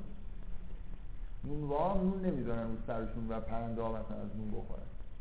خیلی تو رویای دو هر چی رویا سمبولیک تره مهم نیست و کمتر اهمیت داره که کی هستی و تجربیات شخصی. ولی یه رویای رئال برای اینکه در واقع ما درک بکنیم که چقدر داستانش رئاله یا رئال نیست بستگی این داره تو چه شغلی مثلا داری تو اگه مثلا فرض یه آدمی که ران... گواهی نامه رانندگی اصلا نداره و رانندگی نمی‌کنه اگه خودش پشت فرمان ببینه که داره رانندگی می‌کنه خب این یه جوری به اصطلاح معنی میشه. تا اینکه یه نفر مثلا راننده کامیونه و خودش پشت همون کامیون خودش ببینه یا برعکس. حالا ببخشید یه حالت متوسط. یه نفر راننده است. ولی راننده ماشین مثلا شخصی سواریه. و حالا خودش رو پشت فرمان یه کامیون یا هواپیما می‌بینه. خلاصه این که یه نفر پشت فرمان یه هواپیما حتی بشینه سورئال نیست. خلاصه آدما پشت فرمان هواپیما خلبان ها میشینن. ولی اگه یه آدمی که خلبان نیست ببینه خب اینجا این داستان داستان رئالی نیست برای این آدم. اینکه شما نمی‌تونید این, این اینو نفر فروید تاکید می‌کنه. فروید که اصولا رویا رو با استفاده از تداعیای خودش هستی که رویا دیده تعبیر می‌کنه. بنابراین اینجوری نیست که شما بتونید برای فروید رویا یه نفر دیگر رو نقل بکنید بگید این معنیش چیه. خیلی احتمالش کمه که فروید همچین جواب بده و معنیدار بدونه این کار یون حالا با یه درصد بیشتری ممکنه برای رویاهای معنی های عمومی و ثابت قائل باشه. ولی باز به هر حال یه جنبه از رویا به واقعا به این آدم کی بوده که این خواب دیده جنسیتش چی بوده چه سن و سالی داره چه کار است چه جوری داره زندگی می‌کنه. مثلا فرض کنید یه رویای شما ببینید در مورد خانواده خود. واقعا یه مقدار جنس روابط خانوادگی شما باید روشن باشه. تا ما بفهمیم اصلا این چیزی که داره اونجا مثلا اگه یه نفر خواب ببینی که پدرش داره مادرش رو کتک می‌زنه. من باید بدونم این کسی که این خواب دیده واقعا نیست یه همچین صحنه رو دیده یا نه. مثلا پدر مادرش خیلی روابطشون با هم خوبه. این یه دفعه تو خواب دیده که این حتی تعیین می‌کنه که پدر مادر توی تعیین می‌کنه این رویا مربوط به خانواده یا نه مربوط به خانواده نیست. و پدر مادر سمبولیک هست دقت می‌کنید. داستان رویا زندگی شخصی اینکه چقدر تطبیق دارن تعیین می‌کنه که این داستان رئال هست نیست. من چقدر باید برم دنبال معانی سمبولیک بگردم. اگه یادتون باشه من توی اون جلسه که در این مورد بحث کردم یه مثالی زدم که یه زنی خواب دیده که یه کودکی رو یه بچه ای داره که فراموشش کرده و بهش مثلا نرسیده و گشنه است و بعد مدتی یادش افتاده و فکر می‌کنه که ممکنه مثلا در بچه در حد مرگ مثلا گرسنگی کشیده باشه. اینکه این زن بچه داره یا نه. و اینکه توی رویا فضایی که توی رویا هست فضای واقعی خونه خودش و آدم آدمای واقعی هستن یا نیستن. اینا تعیین می‌کنه که من این رویا رو باید به صورت کودک رو باید یک کودک سمبولیک بگیرم یا کودک واقعی. و حتی اگر می‌خوام کودک سمبولیک بگیرم در چه سطحی باید سمبولیک بگیرم؟ موضوع اینه که حتی تفسیر سمبولیک یه مراتبی داره یه لولایی داره. من این مثالی که براتون زدم مثلا فرض کنید پدر. پدر پدر خودتون تو رویاتون می‌تونه پدرتون باشه. به شرط اینکه یه ماجرایی در خانواده خودتون دارید خواب می‌بینید. یعنی غیر پدرتون مثلا اشخاص دیگه ای هم که آشنا هستن هستن و داستان هم داستان خیلی عجیب و غریبی نیست. پدر می‌تونه نمادی از سنت به معنای سنت اجتماعی و فرهنگی تو جامعه شما باشه. و من این مثال این جلسه زدم که پدر می‌تونه جانشین خدا بشه. مثال از خود یونگه که رویا اینجوریه. یه دختری خواب دیده که پدرش که موجود غولاساست اینو گرفته و داره در حالی که توی مثلا مرغزاری هستن و باد میوزه داره دخترش رو مثلا میچرخونه. خب این دیگه این, این که پدرش نیست که موجود غول آسایی که داره همچین کاری می‌کنه در, در واقع ابعاد ماورای طبیعی اینجا پیدا کرده پدر. حالا به همون معنایی که یونگ اشاره می‌کنه خدا حالا نه به معنای مذهبیش به همون معنای روانی که یونگ معتقده که در همه آدما به اصطلاح یه جور تصوری از یه موجود قدرتمند مثلا خداگونه وجود داره. که اینو فروید هم به نوعی فروید اینجوری فکر می‌کنه که اصلا خدایی که در مذهب به وجود اومده یه جوری پروژکشن پدر و همین چیزی که از روانی می‌تونه در واقع تسعید شده پدر. بله. این اصلا من بعد نیست که الان تکلیف این موضوع رو روشن بکنیم. من اصلا وارد این بحث نمیشم که یون چقدر اعتقادات مذهبی داره یا نداره. برای خاطر اینکه بله. من, من وارد بحث نمیشم برای خاطر اینکه جواب روشنی ندارم برای این موضوع.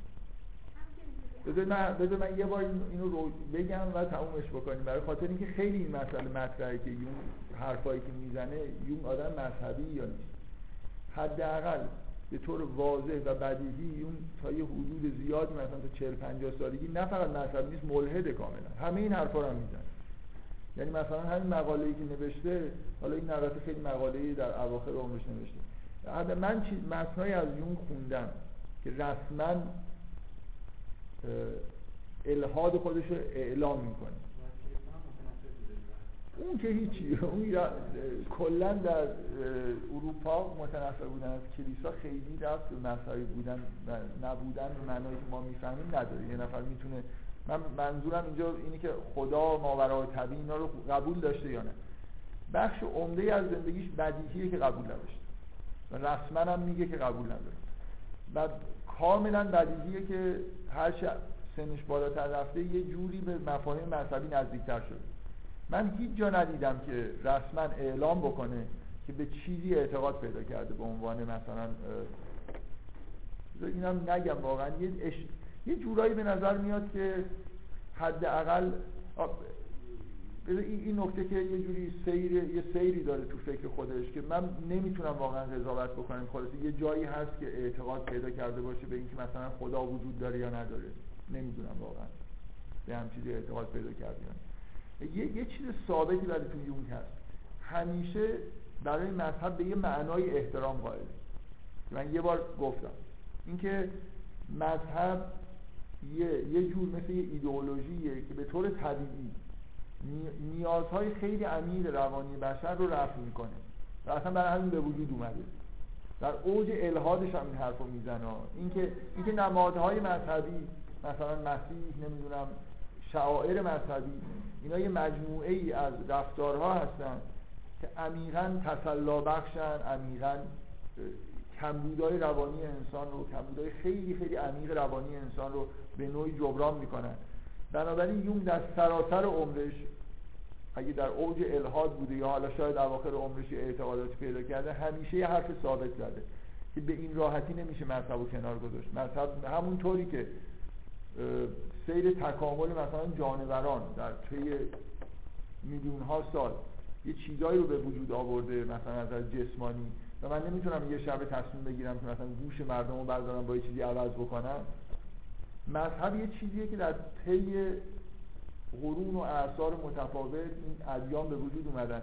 و اگر می‌بینید که مسیحیت مثلا یا اسلام یه سری ادیان خیلی شیوع پیدا کردن یا بودیست موفقیتشون دقیقا نشان دهنده اینه که یه چیزای عمیقی رو دارن پوشش میدن. یونگ در سراسر عمرش از جوانیش این حرف رو در واقع زده تا آخر عمرش که مذهب رو نمیشه به این راحتی کنار گذاشت. مگر اینکه جایگزینی براش داشته باشه.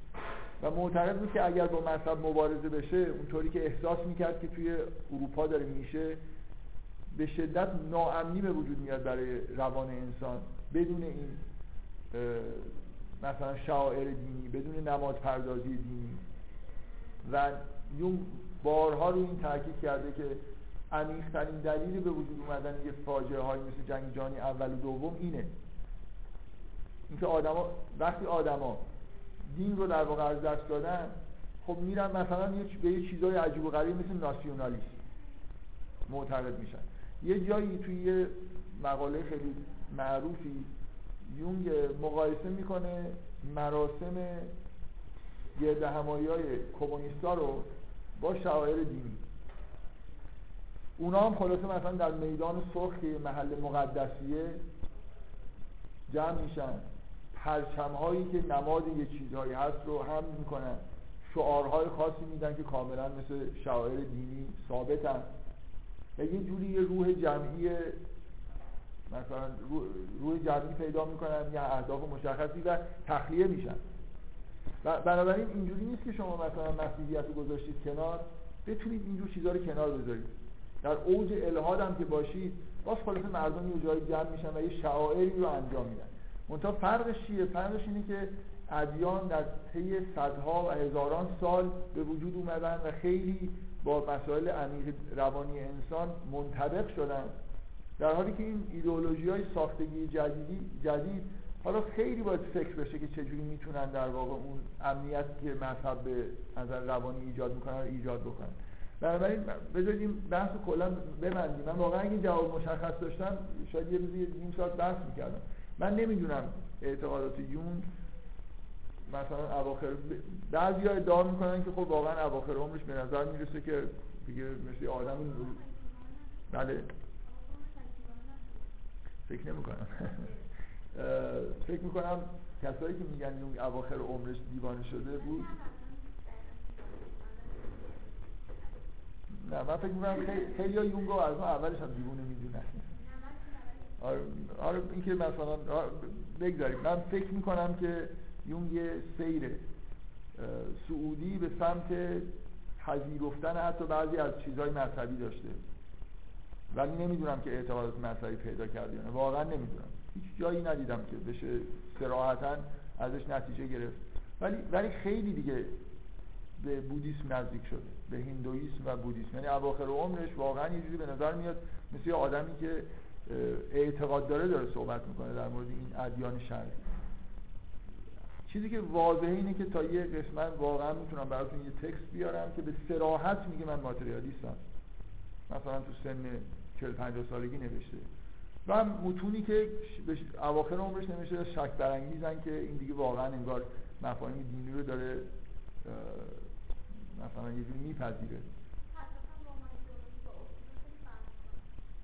آره نه منظورم از به طور واقعیه اون اون چیزی که حالا شما یونگ حداقل در یه مراحلی از زندگی علمی خودش حتی تصریح داره در مورد مفید بودن دین که مفیدتره که یه نفر دین شعائر دینی رو انجام بده و بدونه که اینا ما به ازای خارجی ندارن. دقت می‌کنید؟ یعنی شما برید کارهای مثلا مثل شعائر مسیحی رو انجام بدید ولی اعتقاد نداشته باشید که واقعا حالا یه مسیحی بوده این مسیح خدا بوده و این حرفا. دقت می‌کنید؟ یعنی اون اینکه این شعائر به یه چیزی در عالم خارج به معنای واقعی کلمه دارن اشاره می‌کنن رو اینجوری نیست که بگه این اعتقاد مفیده. دقت می‌کنید؟ یه خود به نظر عجیب و غریب میاد. ولی به هر حال حداقل تو نیمه عمر خودش احترامی که برای مذهب قائله نه به عنوان چیزی که داره در مورد واقعیت صحبت می‌کنه به عنوان ابزاری که بشر این رو به وجود آورده و خیلی مفیده. اینجوری نگاه می‌کنه به دین به عنوان یه به آینهای دینی و سمبولیسم دینی خیلی ارادت داره. معتقده که این علم جدید و این ایدئولوژی های جدید که سمبل زدایی می‌کنن ذهن بشر رو. اینا به هیچ وجه مفید نیستن و پاسخگوی نیازهای عمیق روانی بشر نیستن. سمبل اینکه دین سمبولیک شده و تمام مثلا اسطوره ها و فرهنگ های قدیمی پر از سمبولیسمه از نظر یون این لازمه اینجوری نیست. آین لازمه. شعائر و آین ها لازمن سمبولیسم لازمه. لازمه که شعائر و آین ها سمبولیک باشن. و اینا چیزایی نیست که شما بتونید به راحتی مثلا جاش به مردم کتاب بدید بخونن نمی‌دونم سخنرانی براشون بکنید و اینا ارضا بشن. نیازهای بسیار عمیقی در به طور ناخودآگاه در انسان وجود داره که توسط فرهنگای کهن از جمله ادیان اینا به طور طبیعی ارضا می شدن و بنابراین اونا چیزهای قابل احترامی هن و اگر اینا رو یه دفعه از بشر بگیرید بشر دچار فاجعه میشه از جمله قرن بیستم نمونه واضحیه که اگر شما یه جور دنیای بدون سمبل بدون شعائر بدون آینهای دینی یا حالا به نوع دیگه آینهای جمعی دیگه داشته باشید بشر یه جوری موجود وحشی میشه و اون ناامنی هایی که در درونش در واقع هست و یه جوری خالی می‌کنه حالا به صورت جنگ یا هر جور قصابتی ممکنه در بیاد. و اینو تمومش بکنیم. من کلا فکر می‌کنم که واقعا چون نمی‌دونم و و شاید به یه دلیل که اصلا به نظر من جالب نیست. مهم نیست. اصلا فکر نمی کنم مهمه که یون آدم مذهبی بوده شده یا نه. کاملا حرفای یون مستقل از که همون نکته بود که من گفتم ممکنه مشکلاتی در سالن امتحانات جای خیلی امنی نیست.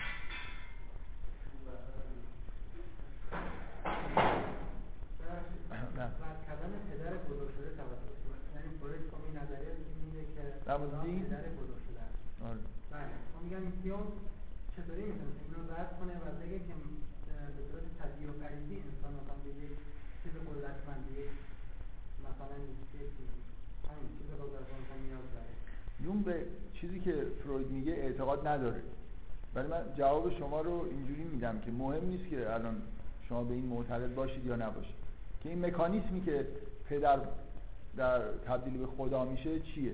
مهم اینه که بشر آره نیاز داره به اینکه هم چیزی رو در واقع تصور بکنه. همونطوری که به طور طبیعی به وجود اومده. کسی به بشر تحمیل نکرده مفهوم خدا رو. فروید هم اینو نمیگه. نه اینجوری نیست.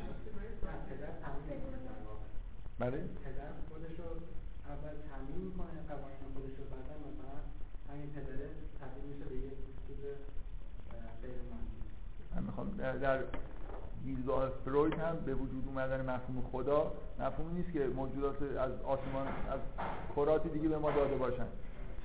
در شرط یه فرایندهایی این عمل رو انجام داده و نیاز داشته که انجام داده.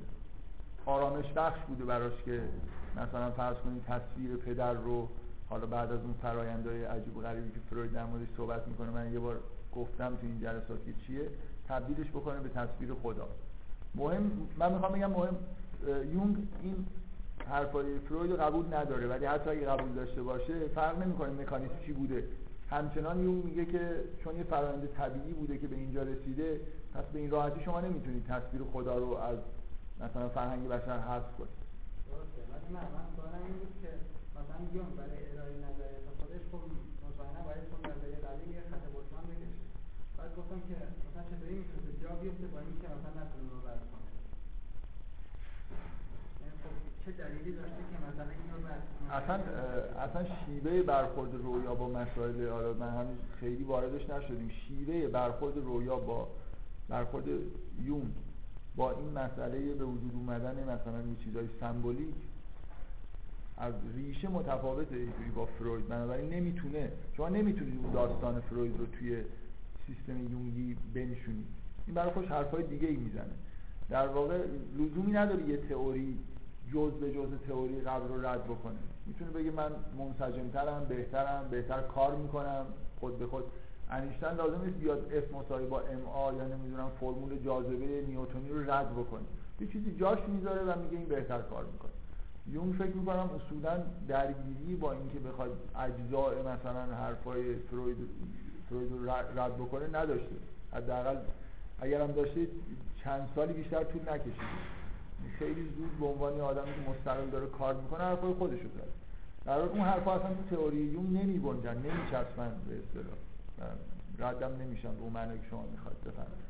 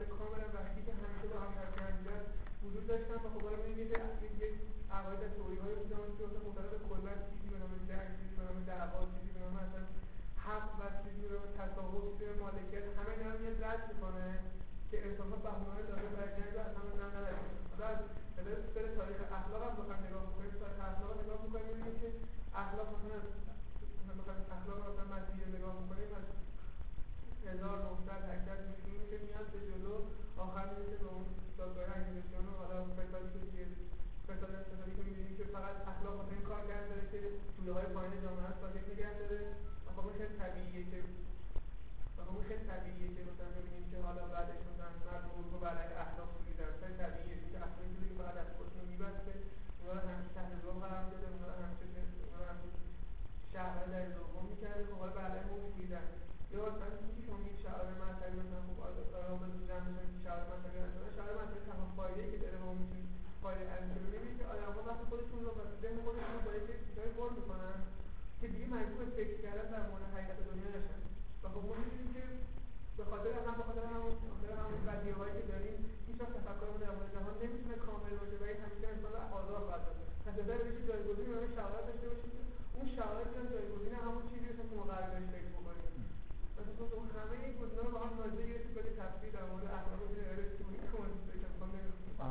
من که دارم به طور طبیعی این جلسات در مورد ایده های یونگ صحبت می‌کنم. بنابراین اینا رو به من نسبت ندید به یونگ نسبت بدید. ولی من از طرف یونگ موظفم که جواب بدم.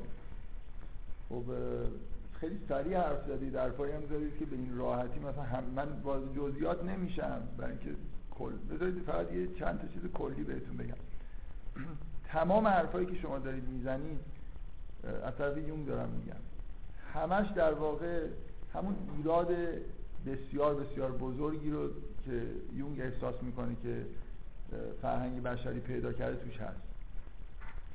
اونم تاکید بسیار زیاد و تقدس قائل شدن برای تفکر خداگاهی مثلا یه جوری شعائر یه چیزهایی هستن که باعث میشن ما مثلا یه جوری فکر نکنیم یه جوری اینکه فکر کردن تفکر. الان ما در دورانی داریم زندگی می‌کنیم. این بد نیست که این رو بفهمید که چرا اینقدر یون یه موجودیه که از مجامع آکادمیک اینو یه جوری تردش کردن. حرفی که داره می‌زنه از ریشه و اساس ضد تمدن غرب. تمدن غرب که ریشش به یونان برمیگرده اساسا ریشش توجه عمده به مسائل به خداگاهیه به تفکر و تحقیر کردن عواطف و هر چیزی که ناخداگاه از جمله رویا و هر می‌خواد باشه ساینس شما تمام. مفاهیم مثل روشنگری همه این چیزهایی که در غرب لحظه های مقدس به اصطلاح تاریخ تمدن غرب رو می‌سازن از نظر یون رفتن به انحراف. دقت می‌کنید. شما یه جوری در واقع مطابق مد مثلا قرن بیستم دارید حرف می‌زنید. همون چیزی که یون باش مخالفه خوبه که اینو بدونید. یون دقیقا همینو می‌خواد بگه. می‌خواد بگه اینجور نگاه کردن به دنیا انحرافه. توجه نکردن به ناخداگاه و اون چیزهای عمیقی که بدون تفکر در واقع وجود دارن. و اصالت دادن به چیزهای خداگاه کاملا نیست انحرافی نه اینکه خداگاه چیز بدی باشه. اینکه یه آمیزه از ناخداگاه و خداگاه خوبه. دقت می‌کنید؟ اگه مثلا شما بگید که شاعر باعث میشن که ما فکر نکنیم یون ممکنه بگه بعد آفرین براو درست فهمیدیم مثلا. دقیقا خوبیشون همینه. مثلا مثلا میگم ما مثلا شما یه جوری میگید که بدیهیه که اگه یه چیزی باعث بشه من فکر نکنم و از حالت خداگاهی بیرون بیام خب این که واضح بده. از یون واضح نیست که بده بلکه برعکس. اینکه شما تمام مدت بخواید فقط مثلا با تفکر زندگی بکنید تفکری که یه جوری بیسش زبان قراردادیه که ما به وجود آوردیم کاملا موجود ناقص الخلقه میشه. کما اینکه از یون تمام این تمدن غرب به سمت یه موجودات ناقص الخلقه رفته. اصلا این آدم ها آدم حساب نمیشن از یون این چیزی که توی تمدن غرب ساخته شده. دقت می‌کنید؟ برای همینی که یونگ یه جوری هی میره به هر حال به فرهنگای 5000 سال قبل می‌رسه و به نظرش میاد اونا فرهنگای طبیعی‌تر و مفیدتری هستن. تا این چیز عجق و عجقی که ما در قرن 20 مثلا ساختیم. بنابراین من می‌خوام بگم بیس تفکر شما اصولا اینه که همون جوری نگاه می‌کنید که به ما آموزش دادن. یون درست داره برخلاف همه تعلیمات آکادمیک ما حرف می‌زنه. برای همین فهمیدن فضای فکری یون خیلی سخته تئوری یون صغیره برای خاطر اینکه یه جوری در خلاف جریان داره شنا می‌کنه یون طبیعیه که یونگو توی محیط آکادمیکی راه ندن. غربی ها اصولا احساس می‌کنن اصلا یون بهشون توهین کرده.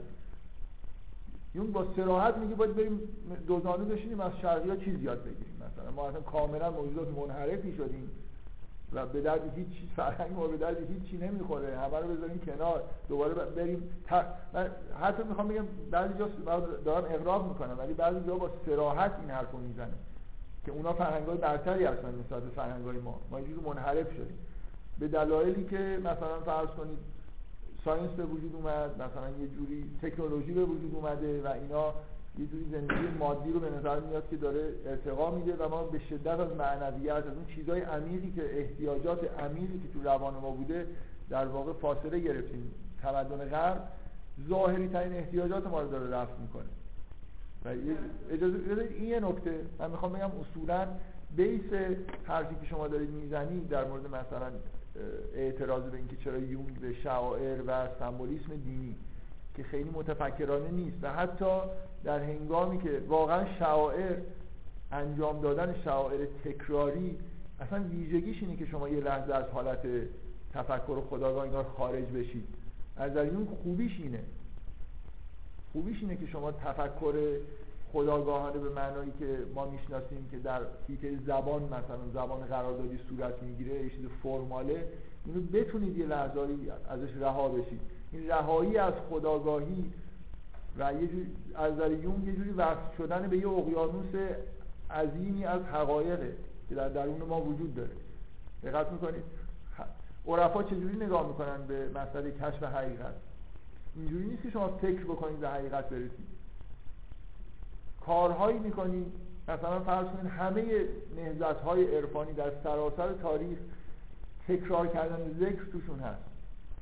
تکرار کردن ذکر چه فایده ای داره؟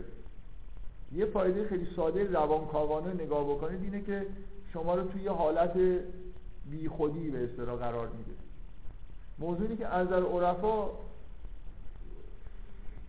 اون به اصطلاح دستگاه شناختی ما مثل آینه ایه که اگه ما جلوشو نگیریم با این افکار مثلا که بهمون تلقین کردن این حقیقت توش باستاب پیدا می‌کنه. بنابراین یه جوری هم یون و هم عرفان به طور کلی. و هم ادیان.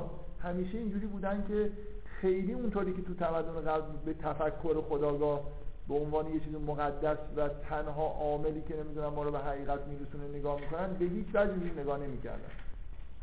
یون ضد اینجور نگاهه. بنابراین ایرادی که شما می‌گیرید از یه نظر می‌خوام بگم این روح تمدن غرب در واقع توش وجود داره که یون سراحتا ضدیت داره با این و سراحتا تمدن غرب با یونگ ضدیت داره. یعنی اجازه بدید.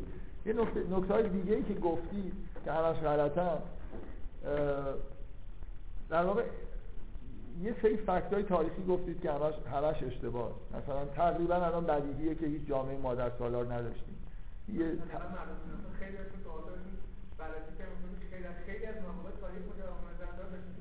تقریبا فکر می‌کنم الان جزو بدیهیاته که اون تحقیقاتی که توی نیمه اول قرن بیستم انجام گرفت مخصوصا یه آدم فرانسوی معروفی کردن یادم نیست. من فقط برای اینکه متوجه بشید از چه حدی این مسئله به اصطلاح لوس شده سیمون دوبار رهبر مثلا موج دوم فمینیسمه و طبعا باید خیلی خوشش بیاد از اینکه یه دورانی در تاریخ بشر مادر سالاری بوده. یه جایی توی کتاب جنس دومش میگه که اون تحقیقات مادر هم که الان دیگه کار به جایی رسیده فقط برای خنده خوبن. یعنی اصولا اینکه فکتای اینجوری بود. من نمی‌خوام از جزئیات حرفاتون بشم ولی فکتای اجتماعی تاریخی که آوردی مثلا ارتباط دادن به واقعا مسیح با نمی‌دونم ویژگی های امپراتوری روم در حالی که مسیحیت به شدت توی فرهنگ یهودی در واقع به وجود اومده و هیچ ارتباطی با فرهنگ هلنیستی به طور مستقیم حداقل نداشته.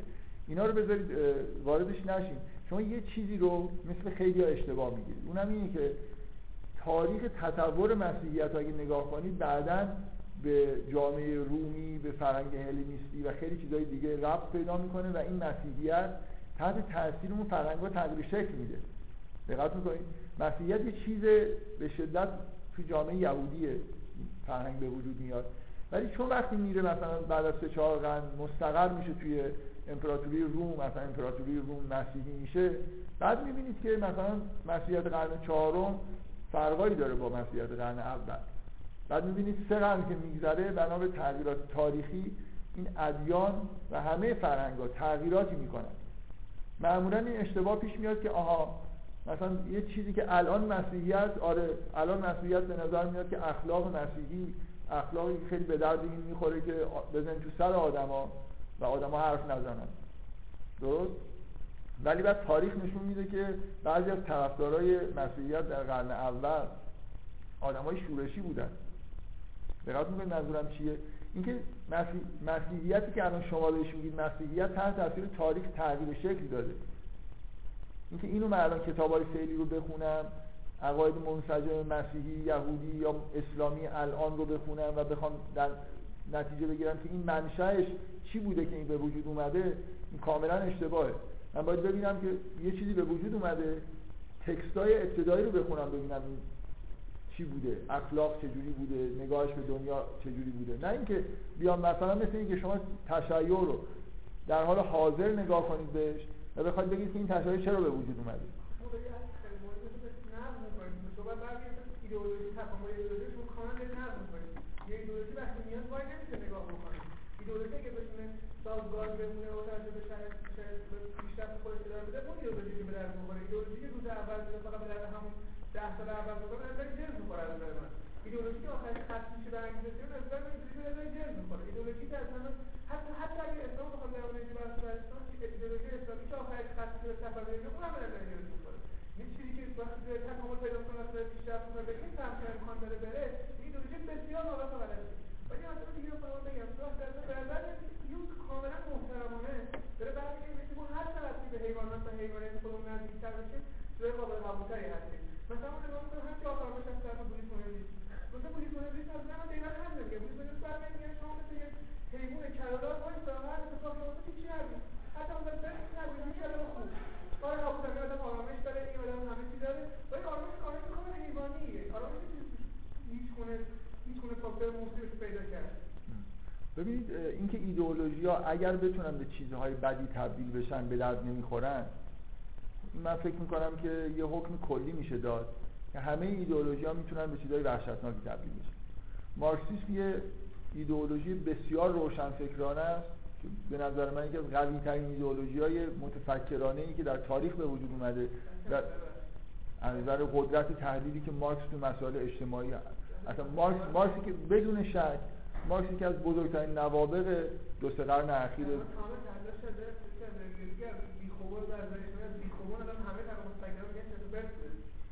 خیلی جالبه که الان اکثریت همچنان اکثریت متفکرین روشنفکر اروپایی مارکسیست می‌دونن خودشون. شما دقیقا به اون فضای آکادمیک احمقانه دارید اشاره می‌کنید که در واقع توی دانشگاه هایی که اقتصاد مثلا درس میدن اقتصاد کاپیتالیستی درس میدن این چندیاتون میگن که مثلا مارکس رد شده و فلان همین الان شما تو اروپا برید یه لیستی تهیه بکنید از روشنفکرای اروپایی. اونا هم همشون یعنی همین الان همین الان شما برید روشنفکرای بزرگ اروپا رو لیست تهیه بکنید بیارید خیلی مغرضانه نباشه. من مطمئنم هر کاری بکنید نصف بیشترشون ادعای مارکسیست بودن دارن میپذیرید خب.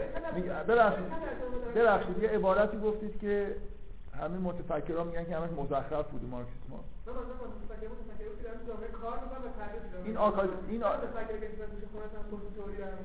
اون متفکرایی که شما بهش اشاره می‌کنید مثلا استادای دانشگاه های نمی‌دونم اقتصادی که محیط های آکادمیک هستن معمولا آدمایی هستن که فکر نمی‌کنن. یه چیزایی رو خوندن و همون رو پس میدن. در واقع دارن چیکار می‌کنن؟ این چیزی که توی جوامع آکادمیک هست اینه که همین اقتصادی که هست خب با اقتصاد کاپیتالیستی حالا ما چیکار کنیم؟ دقت می‌کنید. ببینید فرق مارکس و مارکسیست ها با یه آدمی که استاد دانشگاه اقتصاد داره درس میده اینه که مارکس به فکر یه آدمی که ایدئال هایی داره و می‌خواد جامعه رو به یه سمتی ببره فکر می‌کنه که وظیفش اینه که تغییراتی ایجاد بکنه. محیط آکادمیک اصولا نه دنبال اینه که تغییرات ایجاد بکنه. یعنی الان شما از اقتصاددان به طور طبیعی باید انتظار داشته باشید که در مورد اقتصاد کاپیتالیستی بحث بکنه چون اقتصادی که متداول توی دنیا همینه دیگه. خب.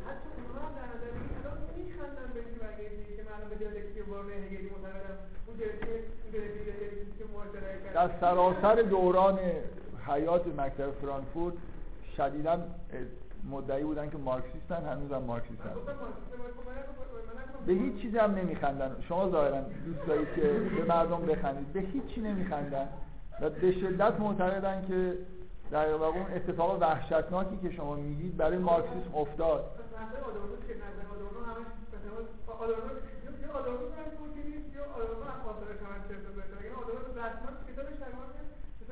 کل دیالکتیک برده هگلی رو اصلا می‌ذاره کنار. ولی آدور... ولی آدورنو خودش یه آدمی توی سنت مارکسیستی می‌دونه. معنی این که من تو سنت مگه من الان دارم از مارکسیسم دفاع می‌کنم میگم خیلی هوشمندانه است و خیلی جالبه مارکسیستم. خب آدو... ولی فکر کنم اگه از آدورنو بپرسید آدورنو تعهدش در این حدی که میگه من مارکسیستم ولی فلان فکر مثلا مارکسیستی رو قبول ندارم. آدمای مکتب فرانکفورت آدمای ابلهی نیستن که بخوان مثل مثلا فرض کنید یه کارگری که تو حزب کمونیست اسم نوشته بیاد مثلا کتاب های مارکس مثل کتاب مقدس بخونه. خب یه جاییشو قبول نمی‌کنه. بعضی جا آدورنو معتقده که مثلا آدورنو و همه آدمایی که مکتب فرانکفورت بودن که مثلا تحلیل مارکس در زمان خودش درست بودن ولی الان ما باید تحلیل جدیدی برای جامعه جدید داشته باشیم برای اینکه تغییرات اساسی ایجاد شده. بذارید نه دیگه حرف نزنید. خیلی پراکنده صحبت می‌کنید و قبول کنید حرفاتون مثلا ربطی به مستقیما به بحثایی که الان ما داریم می‌کنیم نداره. فقط نکتهایی که تو حرفاتون بود این بود که به نظر من نکته اساسیش اینه که شما دقیقا از یه موضوع آکادمیک غربی دارید نگاه می‌کنید به مسائل و فکر می‌کنید چیز خوبیه. و فکر می‌کنم خیلی مهمه که یه نفر که داره یونگ می‌خونه لاغت شک بکنه در اینکه این فضای آکادمیک سرشار از تقدس تفکر و این حرفا چیز به اصطلاح مقدسیه بلکه برعکس. فکر می‌کنم چون نگاه آدمی مثل یونگ نه تنها مقدس نیست یه جوری پسته. و واقعا اینقدر تون حرفای اشتباه می‌زنید که آدم نمی‌دونه که از کجا شروع بکنه. این چیزی که در مورد بودیسم میگید مثل حیوان هستن و این حرفا من فکر می‌کنم که واقعا و اینکه نه منشأ بودیسم جنگهایی بوده که اونجا واقعا اتفاق میافتاده و اینا. اینا یه جوری کمتر میشه حرفای تا این حد غلط زد. مثلا یه 99 معمولا هر که خلاص یه حقایقی توش هست ولی اینا یه جوری حرفایی که می‌زنید تقریبا 100 درصد غلطن. و اینکه بودیسم واقعا بذارید باز یه نکته که من داشتید حرف می‌زدید به ذهنم رسید اینکه شما خیلی به ایدئولوژی و فرهنگ هم که نگاه می‌کنید نگاه اجتماعی دارید. مثلا بودیسم بده برای خاطر اینکه مردم میشینن سر جای خودشون مثلا انقلاب نمی‌کنن یا مثلا تحرک اجتماعی نداره به جهنم که نداره یعنی این ملاک که یه فرهنگ خوبه یا بده و این شرطش این باشه که چقدر از نظر اجتماعی مردم به تحرک میندازه یا نه بودایی دنبال چیز دیگه ای هستن. دنبال رشد فردی خودشون هستن. و یون معتقده چرا به بودیسم اینقدر ارادت داره یا به هندویسم؟ اون چیزی که توی فرهنگ غرب فرهنگ پست غرب نظر من دارم با زبان یون صحبت می‌کنم. جای جای یون نشستم. شاید واقعا خودم اینجوری این همچین تعبیر رو نپسندم. ولی اون چیزی که توی این فرهنگ در واقع نیست و فراموش شده برای همون یه جور حالت پست پیدا کرده رشد فردیه.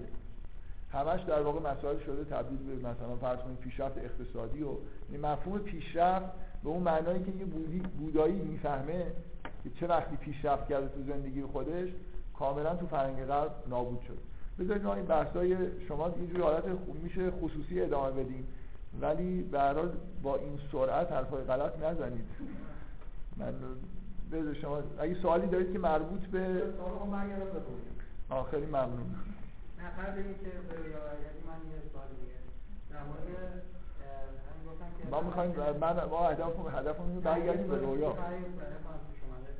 که قبل از پدرسالاری مادر چیز زندگی مادر من می‌تونم جواب ندم دیگه. اگه سوالی جوری باشه که انحرافی باشه. یعنی از بحث خودمون داریم دور میشیم. دیگه این واقعا موضوع مادر سالی پدرسالی هیچ ربطی نداشت. ایشون هم یه چیزی توی حرفاش می‌تونید بعد از جلسه از من بپرسید نظرمو بپرسید. بفرمایید. این فرضیه رئالیستی و سمبولیکی تو رویا چیز کردیم صحبت کردیم راجبش این احساس یا سابجکتیویتی خود فرد هم می‌تونه این چیزی کنه. ممکنه یه صحنه خیلی چیز باشه خیلی واقعی روزمره اتفاق میفته ولی فردی که تو اون صحنه چیزه احساس الیه بودن رو ببینید یا اون محیط آشنا نیست. یعنی یعنی احساسی که ناآشناست ولی واقعی اتفاق میفته که دنیای واقعی اتفاق میفته در این حال ممکن واقعی اتفاق میفته که دنیای واقعی اتفاق یه یه معنی حرفتون می‌تونه این باشه. من یه چیز رئالیستی ببینم ولی توی فضایی که فضای معمولی زندگی من نیست.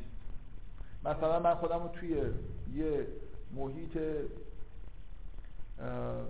مثلا قرون وسطایی ببینم ولی اتفاقایی که داره میفته و آدمایی که اونجا حضور دارن همشون آدمای رئال باشن یکی این که من تو خونه یه معنیش می‌تونه این باشه. من توی همه چیز واقعیه ولی من احساس خوبی ندارم. احساس هم نمی کنم که این واقعیه. آره خب. یعنی همه چی واقعیه ولی من احساسم اونی نیست که تو محیط واقعی دارم. من جواب ندم برای خاطر اینکه این مثل چیزه. جوری من تو عمرم یه همچین رویایی از کسی نشیدم. که خب باشه جالبه. ولی می‌خوام بگم این توی قواعد کلی من لازم نمی‌بینم به یه چیز در این حد عجیب اشاره بکنم که ممکنه یه رویایی نه. عجیب بودن به معنای تکست رویا عجیب باشه نه اینکه اون اتفاقی که میفته یعنی من یه چیزی رو در کاملا به صورت رئال ببینم خودم هم باشم آدمام رئال باشن این مثل یه قطعه از واقعیت ولی حسی که تو رویا دارم اینه که انگار مثلا اینجا یه چیز غیر واقعی وجود داره. در واقع این تکست نیست که اینجا مطرحه. اینجا حس شما نسبت به اون تکسته که یه جوری غیر عادیه. بذارید می‌خوام بگم الان خیلی مهمه. الان دارم میگم که تکست رویا رو وقتی دارم می‌بینم می‌تونه رئال باشه می‌تونه غیر. شما یه چیز خیلی ذهنی تری رو دارید سابجکتیوی رو دارید میگید. اینکه ممکنه یه نفر یه تکست کاملا رئال تعریف بکنه ولی بگه که من نسبت بهش حس سورئال داشتم وقتی داشتم خواب می‌دیدم. نکته جالبیه دیگه. نکته نکته جالبیه ولی فکر می‌کنم یه جوری خارج از این بحثی که من دارم می‌کنم. حالا شما اگه اون رویای خاص برای من تعریف بکنید ممکنه اونقدر جالب باشه که من یه جایی بهش اشاره کنم. می‌خواستم همین پس از این از این بگذاریم برعکسش هم می‌تونه باشه. ممکنه این فضا کاملا تو راه باشه مهم نیست. احساس بشه که آره. آره. کلا اینکه حسای آدم موقع اینکه داره رویا رو می‌بینه چقدر مهمه که من از یه نفر بپرسم که تو حس چی بود خیلی وقتا مهمه برای خاطر اینکه مثلا مهمه که طرف چقدر وحشت کرده طرف چقدر تحت تاثیر قرار گرفته. انتها وقتی وقتی واقعی تو رویا شما می‌بینید که مثلا بذارید من این نمونه خیلی ساده بگم. فکر کنم قبلا هم بهش اشاره کردم. تو جلسه که در مورد ظاهر شدن بیماری ها توی خواب صحبت می‌کردم. من می‌تونم یه واقعی رو توی رویا ببینم. ببینم که مثلا شکمم پاره شده و در ازش خون میاد. و کاملا احساس خونسردی تو رویا داشته باشم نترسم. و برعکس می‌تونم همین صحنه رو ببینم و چنان بترسم که مثلا انگار تو عمرم تا حالا هم- همچین چیزی رو تجربه نکرد ترسی رو تجربه نکرده باشم و جالب اینه که وقتی که خون سردم به احتمال زیادی نشانه بیماریه و وقتی میترسم باید تعبیر سمبولیک بکنم. من, اینو به عنوان مثالی که قبلا در موردش صحبت کردم اینکه حس من چیه اون لحظه ترسیدم یا نترسیدم توی نحوه برخورد من با این رویا تاثیر می‌ذاره. قطعا از هر آدمی که رویا می‌بینه باید احساساتشو پرسید. ترسیده یا نه؟ شاید خوشش اومده. اینکه اینکه حسش توی رویا به شدت مهمه که مثلا شما می‌خواید ببینید یه واقعی رو می‌بینید توی رویا. اینکه حس خوشی بهتون دست داده توی رویا یا نه؟ مثلا فرض کنید شما خودتون توی رویا می‌بینید مثال خیلی واضحه که دارید یه کاری رو می‌کنید. اگه به شدت احساس بدی داشته باشید تو رویا مثل اینه که اگه بخوایم تعبیر بکنیم بگیم اگه پیام این رویا برای شما داره که این کارو نکن. ولی اگه حستون تو رویا وقتی دارید این کارو می‌کنید خوبه و رویا یه رویایی به اصطلاح هپی اندیه مثل اینه که رویا داره تشویق می‌کنه که این کارو بکن. بنابراین اصلا کاملا می‌تونه قرینه به نگاتیو اون یکی باشه. بر اساس اینکه شما احساستون موقعی که دارید رویا رو می‌بینید چیه. ترس شادیه یا چیز دیگه. ولی اون مفهوم رئال بودن غیر رئال بودن بذاریم کنار. من فعلا داریم در مورد این بحث می‌کنیم. یه تکستی که در واقع جلومون می‌ذارن سطح سمبولیک بودنشو. اینکه من در چه لولی باید اینو سمبولیک فرض بکنم نکته مهم اینه که می‌تونه سمبولیک نباشه تعبیر. به توی حالتهای خاص می‌تونه سمبول ها لول های مختلف داشته باشه. من این کتاب رو آوردم که امروز معرفی بکنم بهتون. و مهمترین حسن این کتاب چند تا کتاب تو بازار کتاب بوده و حالا نمی‌دونم بعضیاشون هست بعضیا نیست که یه مجموعه ای از سمبل های رویا رو با معنیاش سعی می‌کنن که توش در واقع بیارن. اکثرشون کاملا کتاب های انحرافی هست مثلا. یه یعنی از این کتاب های تجاری که اگه نمی‌دونم عنکبوتی خوبه اگه نمی‌دونم سفر میرید از این چیزا گیرید دیگه.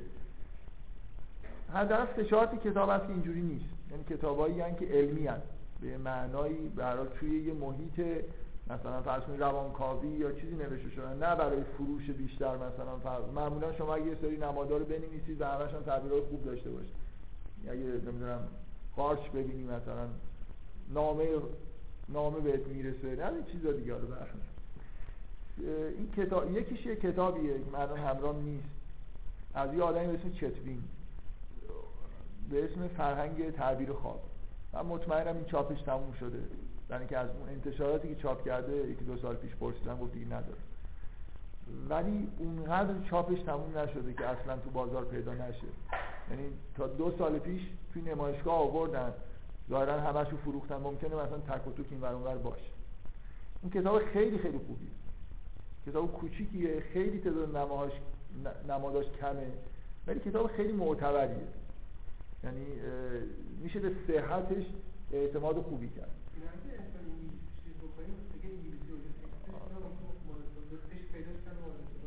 آره ما می‌تونم سرچ بکنم ببینم مثلا اسم اصلی کتاب چی بوده.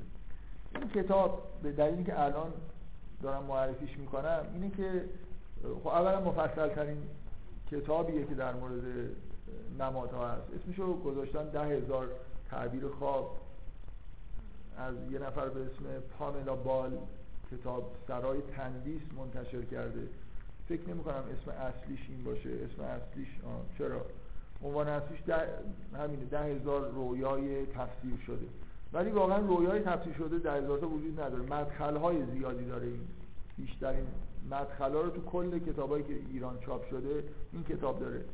و نکته که الان من می‌خواستم بهش اشاره بکنم اینه که یه چیزی اینجا رعایت شده. اونم لول های تفسیر یه سمبل. حداقل تلاش کرده که هر سمبولی رو تو سه لول تفسیر بکنه. مثلا فرض کنید شما هر هر مدخلی رو که اینجا نگاه می‌کنید یک دو سه داره. و توی مقدمش توضیح داده به یه معنایی که مثلا فرض کنید این سومی دیگه یه جوری خیلی وقتی که رویا حالت به اصطلاح معنوی پیدا می‌کنه یه چیزایی برای در سه مرحله سعی می‌کنه که مثلا از یه حالتهای طبیعی تر به حالتهای خیلی عمیقتر معنی رو نماد برسه. بنابراین این, این کتاب کتاب خوبیه. این کتاب من قبلا معرفیش کردم. نصفش بعد از اینکه تئوری رو میگه این کتاب خیلی کم تئوری داره. یه مقدمه خیلی مختصر داره. ولی این نصف کتاب کاملا تئوریه. در مورد اینکه رویا اصلا چی و چجوری میشه تعبیرش کرد. و نصف کتاب تقریبا همینجوری که می‌بینید قسمتیه که درباره نمادها و سمبولای رویا صحبت می‌کنه و دیکشنری نیست. موضوعی برخورد می‌کنه. برای از آموزشی این کتاب خیلی کتاب خوبیه. قشنگ میشه اینو خون مثلا یه فصل در مورد خوردنی ها داره یه فصل در مورد حیوانات داره. و بعد سعی می‌کنه بگه که حیوانات چجوری هستن تو خواب ظاهر میشن اول. بعدم میاد کم کم بعضی از حیوانات رو با تص... اینکه به نظر سمبولیک معنای خاصی میدن و بگه و سعی کنه به شما بگه که چرا اینو باید اینجوری از سمبولیک معنی کرد. چرا موش این معنی رو می‌دونه و شیر اون معنی رو میده. چه شباهت هایی وجود داره که این سمبل از نظر روانی جایی یه چیز این شکلی رو در واقع مفهوم این شکلی رو می‌گیره. بله؟ چه؟ جلسه آینده دیگه جلسه آینده همچین کاری می‌خوام بکنم. یعنی الان تا یه جایی رسوندم که خب یه تکست رویا رو می‌گیرم تشخیص میدم که این رویا در چه سطحی سمبولیک هست یا نیست. نکته اصلی اینه که این سمبولا یعنی چی؟ فهمیدم الان این نون نون نیست یعنی اون گاو گاو نیست. حالا خب این گاو چیه؟ داستان رویا رو چجوری میشه؟ به تبدیل به یه چیزی کرد که مهمترین نکته اینه که بفهمم که سمبولا هر کدوم چه معنایی دارن و بعد از روش بتونم اینجوری بازسازی انجام بدم. فکر می‌کنم تمام جلسه آینده در واقع همینه و حتما مطمئن باشید به طور طبیعی یه قسمت از این کتاب می‌خونم براتون. چون برای این کار فکر می‌کنم این کتاب مناسب ترینه برای خاطر اینکه هیچ کدوم این کتابا به اون صورت سعی نمی‌کنن توضیح بدن که چرا این سمبولا یه همچین معانی دارن. ولی این کتاب با تئوری که گفته تلاش لاقل می‌کنه بگه که چرا این سمبولا باید اینجوری معنی بشن. در همین خب کتاب جالب خب اسم این کتاب این کتاب اسمش از رویا و تعبیر رویا از انتشاراتی که من دارم نشر میتراست ولی فکر می‌کنم بعدش یه انتشارات دیگه ای چاپ کرده و الان هم چاپش تموم شده. یعنی مطمئنا دیگه این نشر میترا چاپ بعدیش رو در نمیاره. فکر می‌کنم حقوقش رو به یه انتشارات دیگه ای فروختن. یادم نیست که انتشارات دوم مالی آدمی به اسم ارنست آپی. خب حالا بگم از این بحثایی که وسطش پیش اومد بکنم جلسه خیلی غیر منسجم نبود یه دفعه شاید تفسیر خود من بود که در مورد اینکه یون مذهبی هست نیست. واقعا ببینید چیز واقعا این چیزا رو من ازتون خواهش می‌کنم. رو یون لکان. یا مذهبی هستن نیستن. ما به این کارا کار نداریم. نمی‌خواد. ببینید هدف این جلسات اینه که اجمالا بدونیم که تو روانکاوی چه اتفاقایی افتاده. من فکر می‌کنم روانکاوی یه دیسیپلین خیلی خیلی مهمی توی فرهنگ بشری شده. و اینکه اینا رو یه جورایی apply کنیم به کار ببریم یه جایی. حالا مثلا ف... اگر مثلا داریم apply می‌کنیم در مورد خود مذهب می‌خوایم یه چیز روانکاوانه بگیم شاید یه چیزای بحثا اینجوری مفید باشه. ولی چه اهمیتی داره که مثلا معنی رویا رو من دارم می‌فهمم که معتقد به این باشم بدونم که یونگ نمی‌دونم خودش حالا اعتقاد دینی داشته یا نداشته. تقریبا میشه گفت من می‌تونم با اطمینان بگم بالای 90 مثلا 90 درصد حداقل حرفایی که یونگ زده و اینا مستقل از اینه که اعتقادات شخصی خودشون چیه مستقل از اینه که شما اعتقاد دینی خودتون داشته باشید یا نداشته باشید. همون قدری که توی کلاس فیزیک از این سوالا می‌پرسید انیشتین واقعا خدا رو شما می‌دونید انیشتین خدا رو قبول داشته یا نه؟ آره؟ بله؟ به هیچ وجه اینطوری نیست. به هیچ وجه اینطوری نیست. کاملا با خدا به اون معنایی که تو ذهن شما صد نه تنها معتقد نبوده صد درصد مخالف بوده. و یه مقاله یه مقاله بسیار معروفی داره که کلی شور و هیجان ایجاد کرد توی محافل مذهبی که مثلا جوابشو بدن برای اینکه به خدای غیر شخصی معتقد نیست. در واقع به خدایی مثل خدای بودیسم معتقده نه به خدای ادیان ابراهیمی. خب حالا فرق می‌کرد.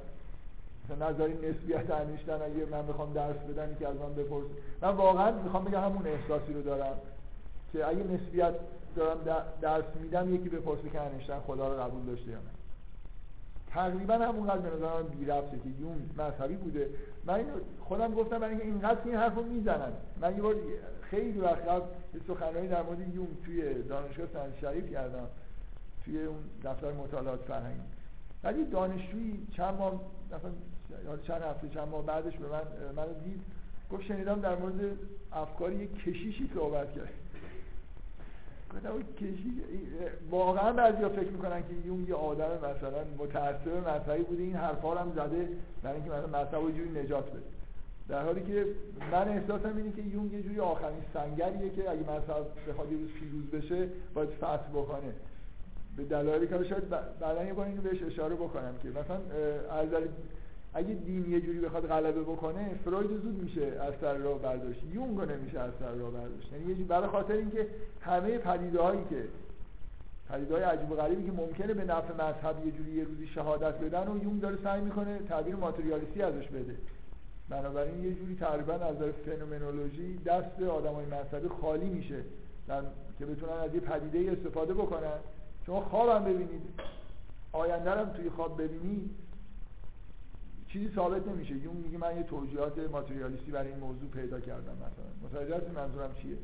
چون پدیده هایی که یونگ بهش اشاره می‌کنه یه جوری خارج از محدوده scientific و آکادمیکن و یه جوری شبیه فنومنولوژی که آدمای مذهبی بیشتر باش کار می‌کنن فکر می‌کنن این آدم مثلا باید مذهبی باشه که این حرفا رو داره می‌زنه. حالا به هر حال مثلا باور کنید ربطی نداره. من کلا سعی کردم که همین رو بگم ولی شما متاسفانه ادامه دادید این بحثا رو.